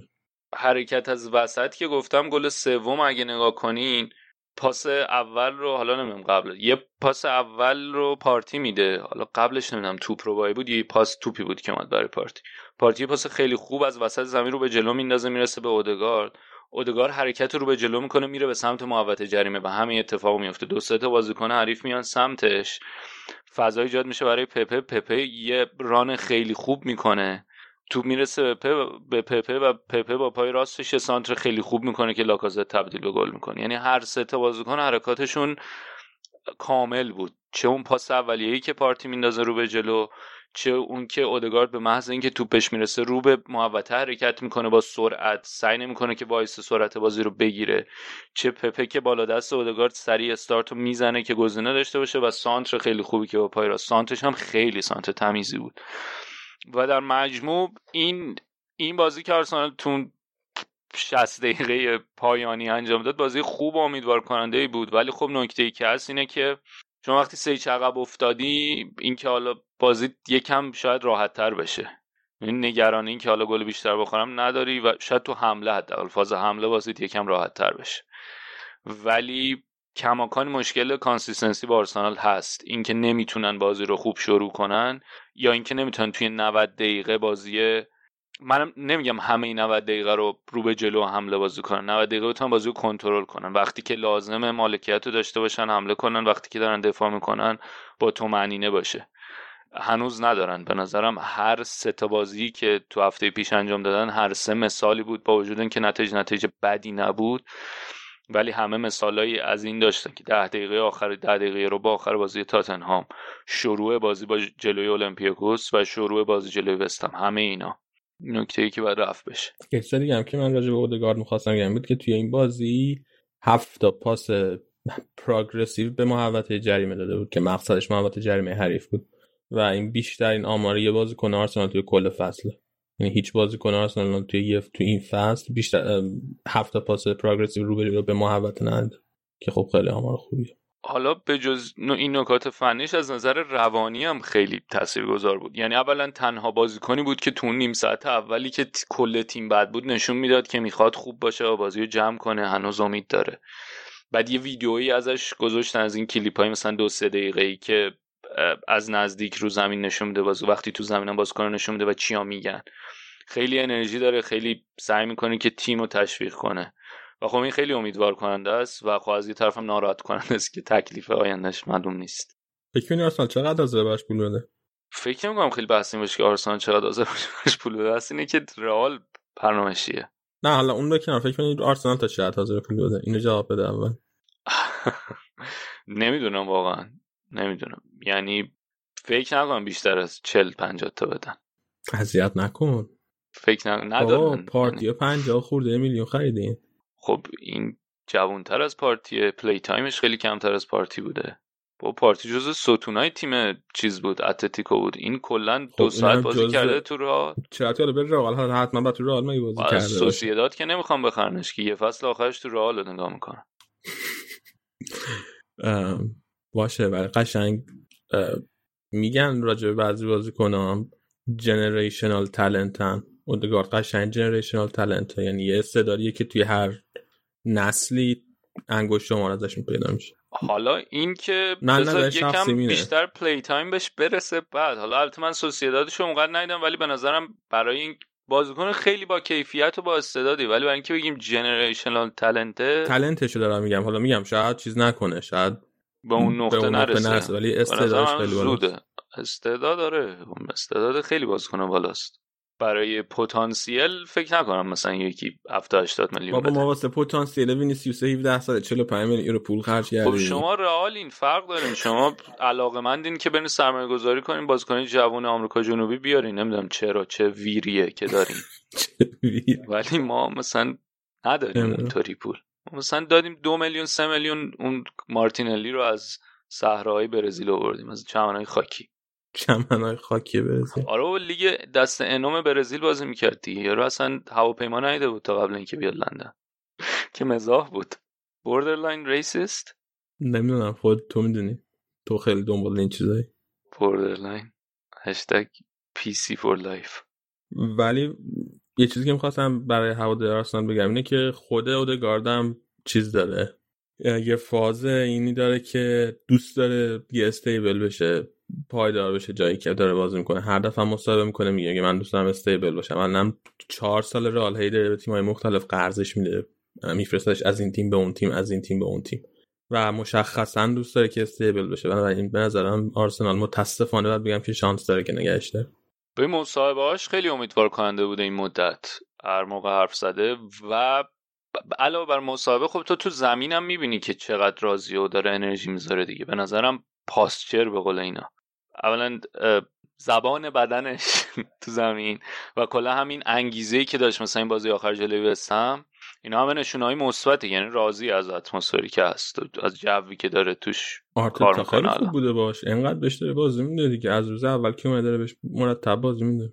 توی پست اصلیش بازیکن جوون خودش رو برداشته پستش رو عوض کرده اسم تو رو پستش عوض کرده که این بتونه تو پست اصلیش بازی کنه. طبیعیه آره. آره و جوابم داده یعنی این کناراش هم به نظرم بازیکنهای خوب مثلا با اسمیت رو با ساکا با پپه با اینا خوب بوده. حالا اینکه آها من یه نکته داشت یادم می‌رفت اینو بگم. دلیل اینکه چه حالا خیلی خورده گرفته بودن که آقا شما یه ترکیبی داری به آرتتا که اوبامیانگ ما هیچ وقت راست نبوده تو سمت راست دیگه ساکا جا افتاده چرا اینطوری عوض می‌کنی؟ ولی نکته ای که بود اینه که توی دفاع و اینو نشون داد آرسنال دیگه همه گلایی که زدن از اون سمت راست بود حالا یا پپه یا چمبر ساختنش. دلیلش این بود که کرسول اون سمت پاشنه آشیل دفاع وست هم بود و شاید آرتتا فکر می‌کرد که اگر که اوبامیانگو بذاره روبروی کرسول اون می‌تونه نفوذ کنه و کرسول جا بندازه و از این نقطه ضعف اوبامیانگ استفاده کنه. یعنی توجیهی که میشه کرد برای این تغییری که اول کار انجام داد این بود که خب البته جوابم نداد دیگه. تنهایت مجبور شد عوضش کنه. بیا بریم سراغ اون یکی تیم شمال لندن. تاتنهام هفته خیلی بالا پایین داشتن. یه بازی توی لیگ اروپا بازی کردن. حذف شدن. بعدش اومدن توی لیگ و بازی لیگش رو جلوی استون ویلا بردن. که خب البته این فصل باز بردن. توی ویلا پارک هم خیلی آسون نبود. چطور می‌بینی کلا شرایط مورینیو رو؟ ببین خب نکته مهمی که داشت اون بازی وسط هفته اون مصاحبه بعد بازی مورینیو بود و مصاحبه بعد بازی لوریس. که خب مورینیو اومد گفت که عملا گفت بازیکنان کم فروشی کردن دیگه. گفت هر سه تا گلی که ما خوردیم اون اورسیچ بود چی بود؟ بازیکن زاگرب که گل زد گفت ما هر ستا رو ویدیوهاشو دیده بودیم. یعنی صحنه مشابه که چه جوری ممکنه بهمون اذیتمون کنه اولسیچو دیده بودیم. ولی میان گل اول گل دوم ویدیوهاشو ولی هر ستا گل رو خوردیم. و خیلی عصبانی بود شاکی بود از تیمش. یه حالت اینجوری که من دیگه نمی‌دونم با اینا چی کار کنم. اورسیچ بخشین گفتم اورسیچ اورسیچ. از اون طرف هوگولوریس هم به عنوان کاپیتان یه مسابقه کرد که خیلی مسابقه افسرده بود. نمی‌دونم دیدین یا نه. اونم دوباره خیلی چیز کرد. از تیم خرده گرفت گفت اتمسفر و جوی که توی تیم هست جو خوبی نیست بازیکنان نمی‌خوان و اصلا هیچ کمک هم نمی‌کنن یعنی تو تمرین که همدیگه رو بکشن بالا. و خیلی و نکته جالبتر و مهمتر شاید اینه که اولا لوریس خیلی کم مصاحبه اینطوری دیدیم ازش. خیلی آدمیه که خیلی با طمأنینه و با فکر مصاحبه می‌کنه. اینطور نیست که یهو بیاد اینجوری به آب آتیش بزنه. ولی خب نشون دهنده اینه که شرایط سختی بوده دیگه. این این حذفی که داشتن براشون دو هیچ جلو افتاده باشی تو بازی رفت خونه خودی و بیای و اینطوری از دست بدی بازی رو.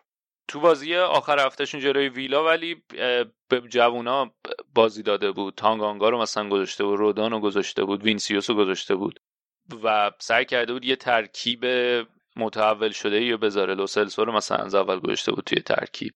که خب حالا شاید یه دلیلش این بود که می‌خواست یه, یه چی میگن زنگ هشداری باشه برای بقیه اون بازیکنهای که مهر ثابتش بودن که اینطوری هم نیست و باید به خودتون میان. و حالا این آینده مورینیو خیلی عجیب خواهد بود توی تاتنهام دیگه. هم آینده خود مورینیو هم آینده هری کین. توی این هفته راجع جفتشون کلی حرف زده شد. بیا از هری کین شروع کنیم. هری کین تا 2024 قرارداد داره. ولی به خصوص دوباره بعد حذفشون شایعش بالا گرفت که کین دیگه می‌خواد بره خسته شده می‌خواد جام ببره و خب واقعیتش اینه که سنش هم داره میره بالا اولا و هنوز هیچی نبرده. نه با تاتنهام چیزی برده نه تیم انگلیس چیزی برده. و خب یه فوتبالیستی که مثلا در سطح هریکین توی لول هریکین می‌خواد وقتی بازنشسته میشه یه سری silverware برده باشه یه سری جام و عنوان و اینا برده باشه. هیچی تا الان نبرده. از طرف دیگه قراردادی هم که توی تاتنهام داره حقوقی هم که توی تاتنهام می‌گیره خیلی حقوق بالایی نیست. من فکر کنم اگه جاهای دیگه می‌رفت می‌تونه حقوق بیشتری بگیره. و دوباره میگم سنشون داره میره بالا داره می‌رسه به جایی که اگر یه قرارداد خوب نبنده نمی‌تونه capitalize کنه نمی‌تونه که داره استفاده کنه تا بتونه پول خوبی در بیاره. و نمی‌دونم اما از اون چون تا 2024 قرارداد داره شرط کرونا هم هست. نمی‌دونم کدوم تیمی حاضر میشه بره با لوی که معروفه به بد قلق بودن توی مذاکره واسه بازیکن با اون مذاکره کنه. آره منم فکر کنم الان تو این بازار کم جدا شدنش سخته مگر اینکه مثلا منچستر بیاد خرید خرکی کنه. چون رئال که فکر نکنم دیگه دنبالش باشه. تیم دیگه ای هم نمی‌دونم هست که بخواد هریکه اینو بحث سیتی بود چند سال ولی نمی‌دونم. سیتی هم به نظرم نمیاد که علاقه من باشه. آخه از اون طرف هم تو مثلا چقدر من فکر کنم قیمت هریکن تو بازار بعد چقدر بشه من فکر کنم فکر می‌کنم لوی مثلا 150 میلیون یورو بخواد واسه هریکن تو ذهن من اینجوریه. و با 150 میلیون یورو خیلی راحت میشه هالند آورد. همین تابستون. یعنی حتی لازم نیست که وایسن واسه فصل قراردادش تابستون سال بعد. می‌تونن همین تابستون چون فصل قرارداد هالند هم 75 میلیونه دیگه. می‌تونن همین تابستون برن دورتموند راضی کنن همین تابستون بهشون هالنده بفروشه. هالند هم هم جوون تره هم مشکلای مصونیتی که هری کین داره نداره. هم از نظر حقوق خوب چون جوون فعلا حقوقش خیلی کمتر از هری کین براشون در میاد. ولی خب نکته که داره اینه که تو لیگ جوابش رو پس داده دیگه. یعنی حتی با مصونیت هم هریکین باز کنی که می‌تونی تیم تو دورش بچینی. به نظرم هنوز یکی دو فصل دیگه داره. یعنی تو لیگ برتر انگلیس کاملا جواب پس داده است. به نظرم هنوز مثلا هالند یه عامل این که حالا از آلمان بیاد بیرون چجوری خواهد بود هست براش. ولی این این کاملا مطمئنی که حداقل تا دو فصل دیگه همین هریکینی که الان هست و چند ساله هست می‌گیری. من خیلی تعجب کردم موقعی که هریکین قرارداد امضا کرد. تمدید کرد، کرد. آره. 6 سال تمدید کرد موقعی که تمدید کرد. خیلی عجیب بود. همه چیزاشو از دست داد. همه تواناییش واسه مذاکره رو از دست داد. کل سرنوشتش داد دست لوی. شاید هم فکر نمی‌کرد که این کرونا پیش بیاد دیگه. آخه حتی ب... یعنی فکر قطعا نمی‌کرد کرونا پیش بیاد ولی حتی بدون کرونا هم کار عاقلانه نبوده کاری که کرده. آره. نمی‌دونم من فکر کنم فاز این که من عاشق تاتنهام اما از این فازا گرفته بود اون موقع که این کار کرد. حالا شاید هم واقعا هست شاید اینا همه شایعات بیرونی واقعا دوست داره بمونه همونجا. یعنی تو فکر کنی بازی کنی در سطح هریکین راضیه که تا آخر فوتبالش چی نبره بمونه تاتنهام؟ نمی‌دونم. شاید. من خیلی سخته. نمی‌دونم. آره. شاید واقعا. ممکن. بابا توتی هم یه لیگ با روم برده بود. حالا می‌بره دیگه. هنوزم الان چیزو دارن دیگه. کارلین کاپو داره. آره, لیگ آره کاپو داره. کارلین کاپ که نیست دیگه. اسمش جام تا کاراباو شده. کاراباو. اسپانسر جدید. راجع به خوزه چه فکر می‌کنیم راجع به خوزه قبلا هم حرف زده بودیم. حقوقش که بالاه اه، چیزم نداره. نمی‌تونم یه طرف فصل کنن. فکر می‌کنی لوی ها میشه خوزه رو اخراج کنه؟ حقوقش کامل بده؟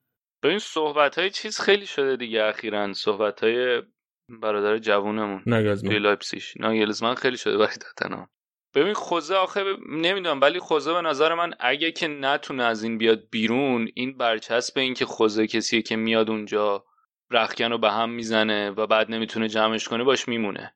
یعنی برای سومین دوره متوالی داره براش. یعنی چل دوره دو پس دوم چلسیش یا سوم چلسیشون که وسط. چیز آره، وسط جدول تموم سومش. کردن. آره. با یونایتد هم همین مشکل پیش اومد با رخکن الان هم تو تاتنهام همینه و همین طوریش الان این رسانه‌های انگلیسی و خبرنگار انگلیسی همه نگاهشون به جزه همینه. که این آدمیه که میاد و با این منتالیتی با همه دعوا کله گرفتن و برای اینکه ببرتشون جلو کلا به هم می‌زنه تعادل و الان دیگه پس وقتش نیست. و من به نظرم اگه جزه نتونه از این در از این امتحان در بیاد.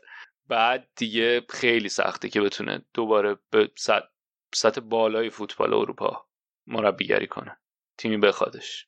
آره منم موافقم. از اون طرف از سمت خود لوی هم که نگاه کنی من فکر کنم خود لوی هم موقعی که خوزمونی رو برد یه ریسکی کرد یه قماری کرد. خب هوادارا که خیلی راضی نبودن با شخصیت مورینیو حال نمی‌کردن هوادارای تاتنهام از اون طرف پوچتینو هم خیلی محبوب بود. اومد پوچتینو رو اخراج کرد. مورینیو رو آورد و چیزش این بود منطقش این بود اون موقع. تبلیغی که می‌کردیم که ما مورینیو رو بردیم که بریم یه قدم بعدی جام ببریم. و الان اگه بدون جام آوردن مورینیو بره از این تیم عملا اعتراف کرده که اون پلنی که داشته اون برنامه‌ای که داشته شکست خورده دیگه. آره برای لوی هم کاملا شکسته اگه که مورینیو بدون جام بره. و آره. فکر مثلا همینه که همه چی رو سخت ترم می‌کنه. یعنی گذار از پوچتینو و حالا اون فلسفه به مورینیو این بود که جام می‌خوایم. و حالا نگرفتن البته حالا الانم یه فصل و نیمه شاید حالا نمی‌دونم یه فصل دیگه بهش وقت بدن بتونه بگیره. ولی ساعت شنیه قشنگ دیگه داره همینطور شناش میریزه پایین.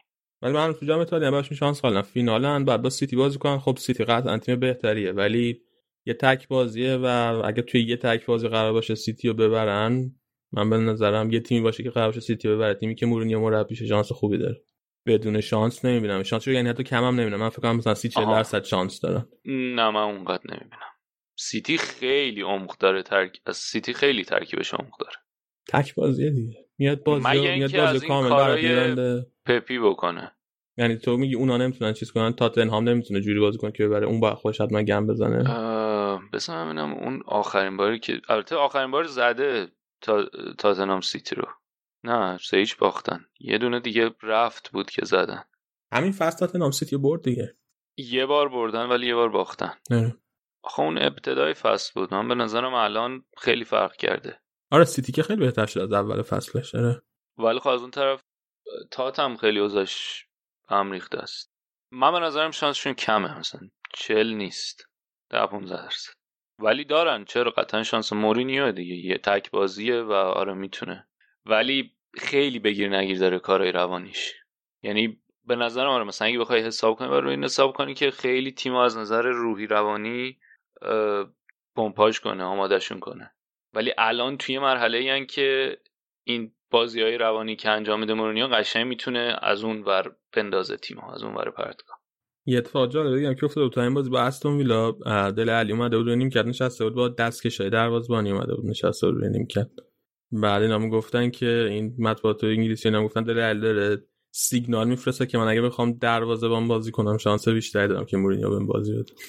همین دیگه الان. مثلا این یه نکتهش همه. مثلا دل علی اومد اونطوری یه دور اووردش بالا اولشو. همه گفتن دوباره زنده شد دل تحت مورینیو ولی الان اینطوری. یا این مصاحبه عشق شما هم هست دیگه. عشق من گرت بیل. آره. خیلی واقعا عاشقانه به گرت بیل دارم. مصاحبه یعنی از اول که اومد این بازیکن قرض گرفتن شروع کرد باشه که حالا دیگه بازیکن آوردن یه استفاده تو ازش بکن دیگه. چه کاریه که تو هر موقعیتی سر هر پیچی تلا یعنی گاهی وقت اصلا اینطوری به نظر میاد که هدف اینه که بیلو چجوری خورد کنم تا پیروزی تاتنهام. و خب این این چه کاریه؟ بابا بیل هم خودش آدم حال نمی‌دونم. بیل از من خودش آدم مریضیه. ببین همین مصاحبهش ببین. دیگه مصاحبهش گفته که مهمترین دلیل این که من برگشتم به تاتنهام این بود که می‌خواستم فوتبال بازی کنم. و مهمترین دلیل اون این بود که می‌خواستم برای مسابقات یورو آماده بازی باشم. از اولم نه پلنم نقشم این بود که یک فصل توی تاتنهام باشم و بعد از بازی های یورو برگردم به رئال. بابا تو مثلا اونجا اسطوره تاتنهامی هواداری تاتنهام واقعا دوست دارن به علاقه مندن. یک کلمه بگو که مثلا آقا من تاتنهام دوست داشتم که برگشتم. مثلا یکی از دلایل این بود که مثلا اینجا خاطرات خیلی خوبی داشتم. هواداری تاتنهام منو خیلی دوست داشتم هیچی ولی راجع به این نمیگه. بیل قشنگ اینطوری که اگه که باش لج کنی اون دو برابر بهت لج می‌کنه. اما نظر من قشنگ مثلا هدف اینه که مورینیو رو خراب کنه. نمی‌دونم. به نظر من که مصاحبهش خیلی بد. من اگه طرفدار تاتنهام بودم خیلی ناراحت می‌شدم.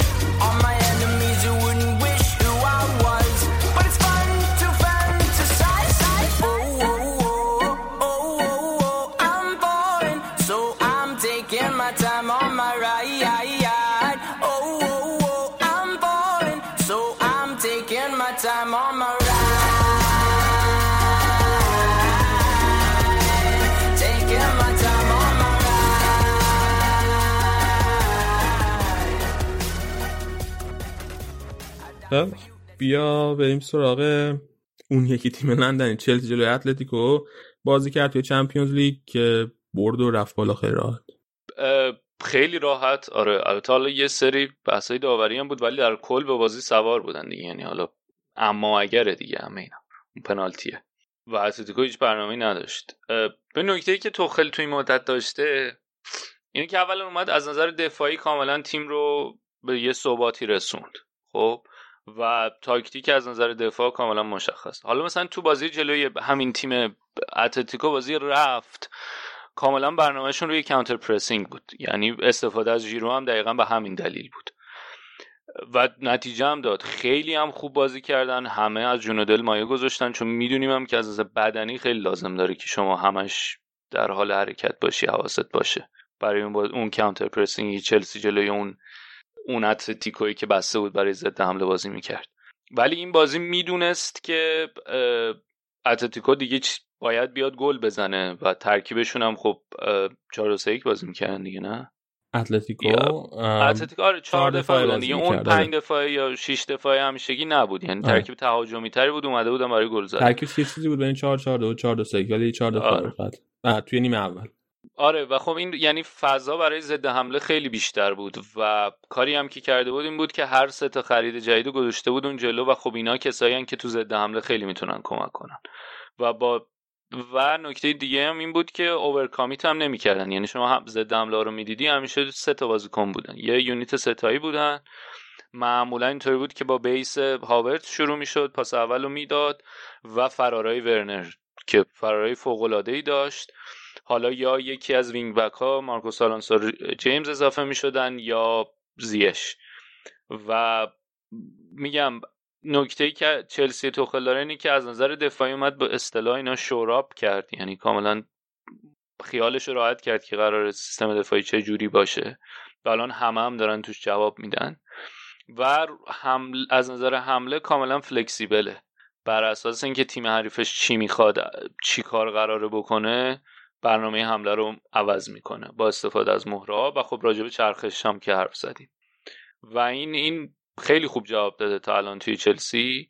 اگرچه حالا هر از گاهی مشکل گل نزدن داشتن خوب با وجود اینکه مثلا دوتا گل خوردن کلا خیلی هم آنچنانی گل نزدن. یا اینکه مثلا یه سری بازی ها بوده مثلا این بازی جلوی شفیلدشون اون چنان فوق العاده نبودن و حالا با با یه مقدار نمی‌خوام بگم چاشین شانس شانسی نبردن ولی اونقدرم قانع کننده نبوده بردشون. برتری مطلق نداشتن توی برد.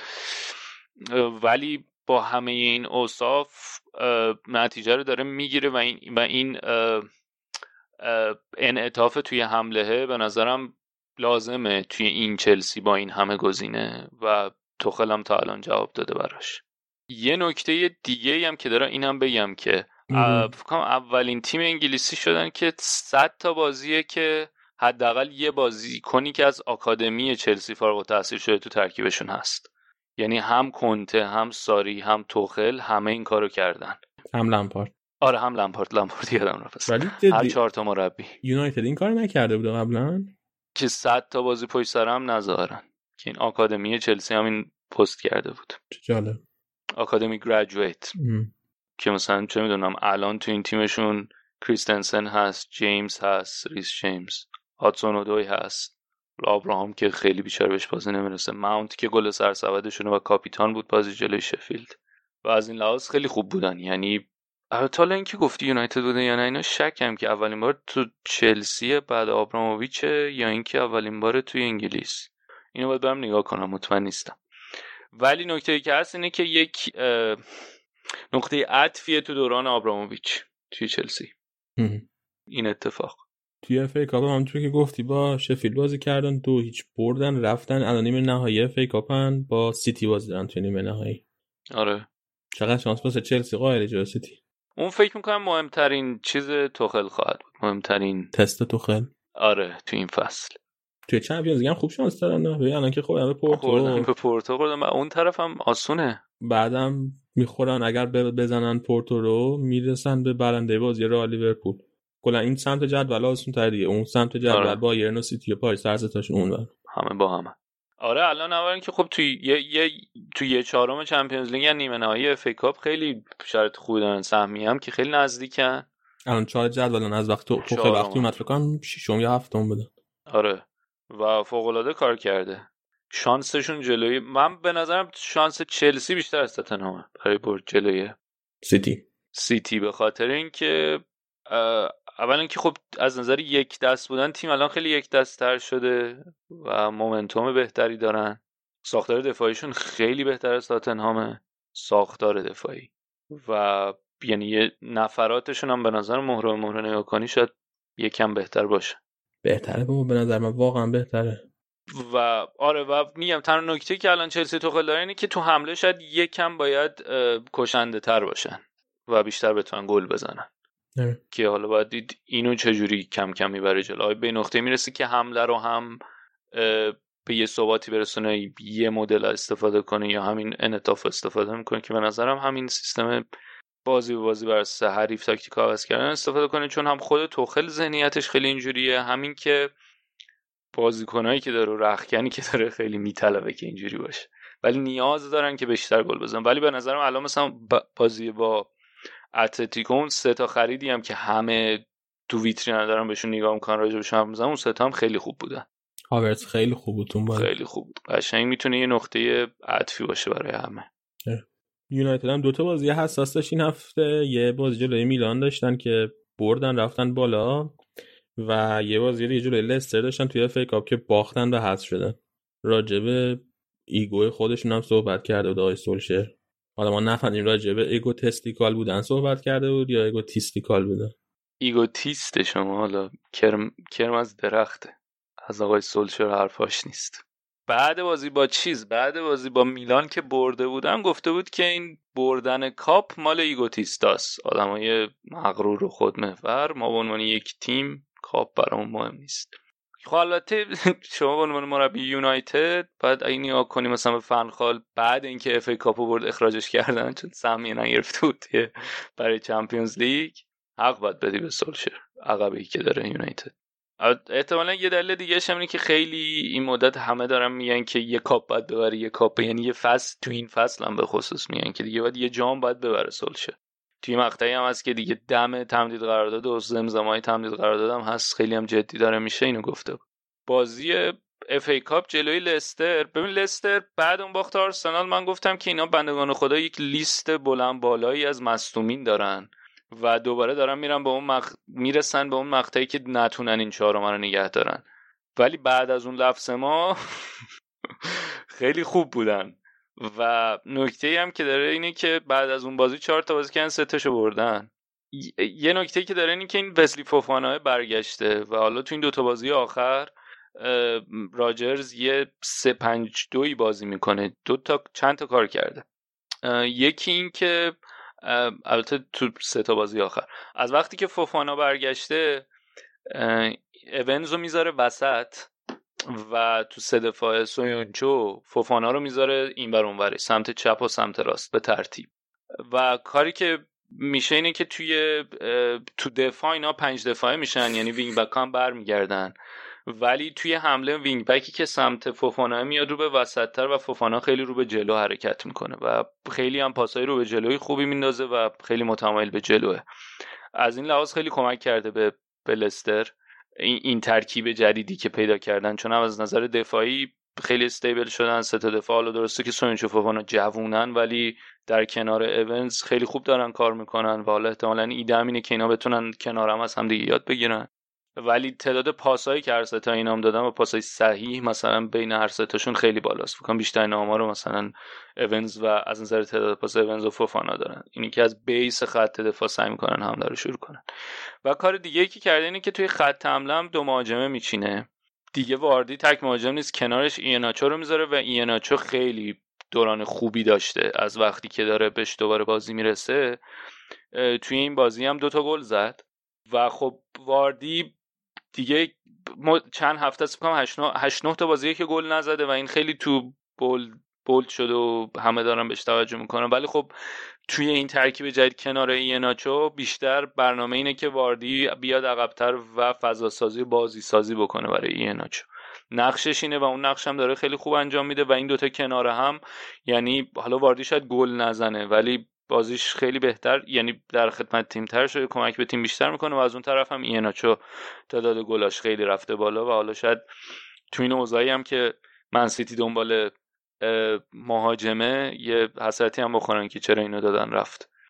و از این لحاظ داره این سه پنج دوی که داره راجرز بازی می‌کنه توی این اوضاعی که حالا نمی‌دونم مدیسن نیست و مصدوم زیاد دارن خیلی داره کمک می‌کنه به تیم و نتایج خیلی خوبی دارن می‌گیرن. از اون طرف اندیدی تیلمانز هم خیلی خوبن. اندیدی واقعا خیلی کانته esque ه و بازیکن هی داره کاملتر و کانته esque. یعنی خیلی شبیه کانته حس کانته رو منتقل می‌کنه. esque. آره. خیلی بازیکن خوبی اونم. هی هم داره کامل و کاملتر میشه. و خب یه نکته هم که این لستر داره اینه که چی میگن؟ با رویش ناگزیر جوانه ها چه می‌کنید؟ هرچی هم بازیکن از دست میده دوباره دو سه تا دیگه میارن و جاشون سبز میشه. از اون طرف یونایتد خب کاری که کرده بود اولین بود که ترکیب کامل و اصلی رو تا حدودی نذاشته بود. حالا تا حدودی نذاشته بود که تلس مثلا جای شاه گذاشته بود و این دو تا بازیکن اصلی بازی, سازشون گل سازشون و برونو هم جاش فندبیک رو گذاشته بود. و خب فندبیک خیلی متفاوته با برونو برای اون پست شماره ده. به خاطر اینکه از آژاکس میاد با اون فلسفه حفظ توپ و فوتبال مالکانه بزرگ شده و اون کیفیت اینکه آنن بتونه تو اون پست شماره یه موقع یه فضا رو ببینه پاسو بده نداره. بیشتر تماساش با توپ بیشتره. سعی می‌کنه توپو نگه داره و بعد حالا پخش کنه توپو. و این تفاوت اصلیشه با برونو و تیمی که بسته شده برای فوتبال ضد حمله بازی کردن که حالا اصطلاح هم میگن که من به نظرم البته ما خودمونم خیلی گفتیم که توپ مالکیت بدن ولی این فصل یه سری جاهای هم بوده که خیلی معلوم نبوده که برنامه سولشر یونایتد چیه حالا فوتبال ضد حمله ای برنامهتون چیه دقیقا. ولی تیمی که چیزی که اغلب میگن و چیزی که اغلب شناخته شده راجبش اینه که برنامهش فوتبال ضد حمله رو ضد حمله گل زدنه فندبیکه خیلی کمک نمی‌کنه تو اون پست شماره ده. و دوباره یکی از اون خریدای عجیب یونایتدیه که ما این مدت ها دیدیم دیگه از بعد اینکه فرگوسن رفته خریدای عجیب پی دارن. شما یه بازیکن خریدی 40 50 میلیون براش خرج کردی بازیکنی که می‌دونی یه کیفیت دیگه ای داره یه کار دیگه ای رو می‌کنه. بعد اووردیش تو این ترکیب حالا ازش می‌خوای که یه کار دیگه رو بکنه که حالا بعد تازه اون قدم بهش بازی نمیدی که اون کار دیگه که ازش می‌خواد بکنه جا بیفته توش. بعد تو صحبت رفتنش هم هست که خیلی عجیبه. بعد نکته دیگه هم اینه که خب پستای دیگه ای بوده که تو بازیکن نیاز داشتی. یعنی تو توی اون پست بازیکن داشتی که استفاده کنی. یعنی پست شماره ده بازیکن داری میری یکی دیگر رو می‌خری توی همون پست که به درد اون پست برای اون پست یکی دیگر رو می‌خری ولی می‌دونی که اون فندویک به درد اون پست نمی‌خوره ازش می‌خوای که عوضش خب این پولو می‌تونستین بدین وینگر بگیرین که این همه مشکل دارین وینگر درست ندارین الان. یا مهاجم نوک بگیرین. می‌دونی این چیزا. که از خریدای عجیب یونایتد و حالا باید احتمالا خیلی دراز مدت نخواهد بود حضور فندویک توی یونایتد و خیلی هم ناراحت کننده است. حالا اینکه چرا توی این بازی هم استراحت داده بود به فندویک به برونو شا هم نکته عجیبی بود که رشفورد هم همینطور. حالا برای بازی ملی خب شاید خیلی بگن تو چیکار به بازی ملی داری؟ این یکی از شانس جام گرفتنت بوده دیگه. چرا؟ استراحت می‌خواسته بده به اینا که استراحت که حالا تعطیلات بازی ملی هست به هر حال. کلا مدلی که با این بازی برخورد کرده و بازی اف کاپ خیلی مدل عجیبی بود. از سولشر توجیه توجیه کردنش خیلی سخته. به خصوص چون که قرعش هم یعنی وسط بازی قرعه کشی هم شده بود و قرعشون هم معلوم بود قرعه خوبی هم خورده بودن. خورم به ساوت همتون آره؟ آره خورده بودن به ساوت همتون و راهشون برای فینال هم به نسبت هموار بود. از اون هم سیتی خورده بود به چلسی. آره و حالا لستر هم بندگان خدا از بعد از اون جامعه دیگه بعد از اون لیگ جام نگرفتن. شاید حالا یه نیم نگاهی هم به جام داشته باشن ولی به نظرم مهمترین نکته الان براشون نگه داشتن اون سهمیه است و فعلا خوب نتیجه گرفتن و خوب یه یه ترکیب باثباتی رسیدن. و نکته دیگه اینه که این سه تا دفاع سه تا دفاع وسط از اول فصل خیلی کم پیش اومده که بتونن هر سه تا کنار هم باشن. هر دفعه یکی هر, هر دفعه یکی مصدوم بوده. سه تا دفاع وسط لستر الان کنار همن و از این دوران سخت یه مقطعیش رو خوب عبور کردن. دوران با مسئولیت و هنوزم سومن اختلافشون هم با چلسی تیم چهارم 5 امتیازه. خیلی خوب. مرتا بیا یه سری سوالش من دارم جواب بدیم. به نام پرسیده که با توجه به عمل کرده نسبتا خوب نیت فلیپس این امکان وجود داره که حتی بعد برگشت گومز به جای گومز بازی کنه؟ آه من خیلی جایی ندیدم که اینطور بشه. فکرم نمی کنم که دائم بتونه جای گومز رو بگیره. اول اینکه گومز یه جوره آچار فرانسه هم شده بود و اواخر دیگه دفاع کنارم میذاشتش. به جای رابرتسون به جای رابرتسون میذاشتش یا ترنت اینسان به جای یکی از این فول بک هم ازش استفاده می‌کرد. برای نکته دوم اینه که اونقدری هم داده آماری ما نداریم از نت فلیپس که. یعنی اومده یه بازی خوب بوده عالی هم نبوده. و من فکر می‌کنم انقدرم این از این دفاع ضربه خورده و انقدر هی عوض بدل کرد و چینش های مختلف رو امتحان کرده که به محض اینکه یکی از اینا برگرده قطعا برایشون میگردن به ترکیب یکم دفاع رو جا بندازه صحبت برگرده اون حالت قبلی که داشتن. خیالشون راحت بشه. که به نظرم کارش کار سختی. حالا بحث لیورپول شد. این چند روز خیلی هم حرف و حاشیه زیاد بود درباره اینکه گرت ساوثگیت آرنولدو دعوت نکرده به تیم ملی خیلی شاکی بودن توی انگلیس و لیورپولیا به خصوص. که من خیلی فازش رو نمی‌گیرم. به نظرم کار عجیبی نکرده. ساوثگیت این فصل خیلی خوب نبوده. تو تیم ملی هم آنچنان فوق العاده نبوده. آره یعنی اون آنچنان خوب نبوده. نمایش های درخشانی که توی لیورپول داشته هیچ وقت تو تیم ملی اونقدر نداشته. و آره و خب اون سمت هم تریپیر الان هست که خیلی خوب آره، بوده این فصل ساوثگیت هم که کلا از قبل تریپیر اعتماد داشته واسه همین. ریس جیمز از تریپیر هست. چی میگن؟ ترافیک زیاده اون سمت. آره. یه سوالی سه پر پرسیده گفته. آیا چلسی توخل می‌تونه عمل کردشو توی دراز مدت هم حفظ کنه و برای فصل بعد سیتی به چالش بکشه؟ یا خیلی برای این اتفاق زوده و عمل کرد توخل صرفا این چیز شبیه به شروع سولشر تو یونایتد بوده و به مرور یکم افت رو تجربه می‌کنه؟ ببین فکر کنم شاید تفاوت اصلی که با عمل کرده سولشر داره اینه که اولش با رفع رجوع کردن دفاع شروع کرد.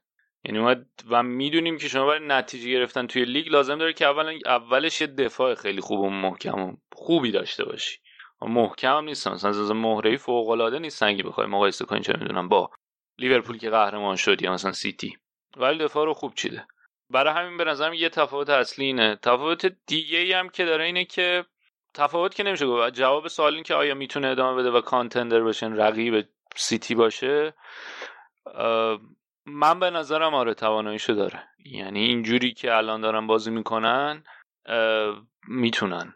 ولی به شرطی که این روند نسبتا شیب خیلی ملایم رشد داشته خط حملشون و بازشون تو حمله اینو بتونن ادامه بدن. یعنی متوقف نشه لازم دارن که به یه نقطه برسن که از نظر گلزنی هم اطمینان کامل باشه. و به نظرم و اونم به نظرم به دست میاد دیگه. یعنی هی داره نشونه بهتر شدن نمایان میشه توی حمله هم. و آره به نظرم تو خیلی تیم خوبی رو داره جمع جور می‌کنه. و احتمال زیاد تقویت هم بشن تابستون دیگه. فصل بعد بیشتر رو چلسی تو خیلی حساب می‌کنی یا لیورپول کلوب؟ لیورپول کلوب. اما زم لیورپول اگه اون ترکیب اصلش برگرده خیلی تیم بهتریه. به طور جد باهات مخالفم. البته الان که دارم خودم دوباره بهش فکر می‌کنم اینطوریم که خب ترکیب اصلی تا اینا بیان و برگردن و جا بیفتن و بعد الان اون حمله هم که اون بازی همیشگی رو نمی‌کنن و بازی یورو هم هست و اینه که شاید هم چلسی تو خیلی. بعد تازه من قبول معتقد نیستم که ترکیب اولی 11 تا لیورپول 11 تا فیکس لیورپول بهتر از 11 تا فیکس چلسی آره شاید یه جور دیگه هم که بهش نگاه کرد اینه که از نظر شاید کیفی از نظر پتانسیل کیفیت به اون مقداری از کیفیت که می‌تونن برسن شاید یکی باشن خب؟ حداقل تو حمله. ولی لیورپولیا رسیدن با اون پیکه و به نظرم الان دیگه دورانی که دارن بر میان پایین از اون پیکه ولی چلسی در حال حرکت به سمت اون پیک هستن. و آره شاید از این لحاظ. اینه که منم جوابم پس می‌گیرم. خیلی خوب. دست درد نکنه مرتضی دست همه شما که تا اینجا ما گوش دادین درد نکنه. دمتون گرم. اگر سوال داشتین دوست دارین تو سوالتون توی برنامه مطرح بشه به ما برسونین سوالتون رو حالا یا توی تلگرام برای ما بفرستین یا توی توییتر برای ما بفرستین. یا توی کست باکس بنویسین برامون. ما سعی کنیم سوالاتون حتما جواب بدیم هر هفته. تا اپیزود بعدی خدا نگهدار.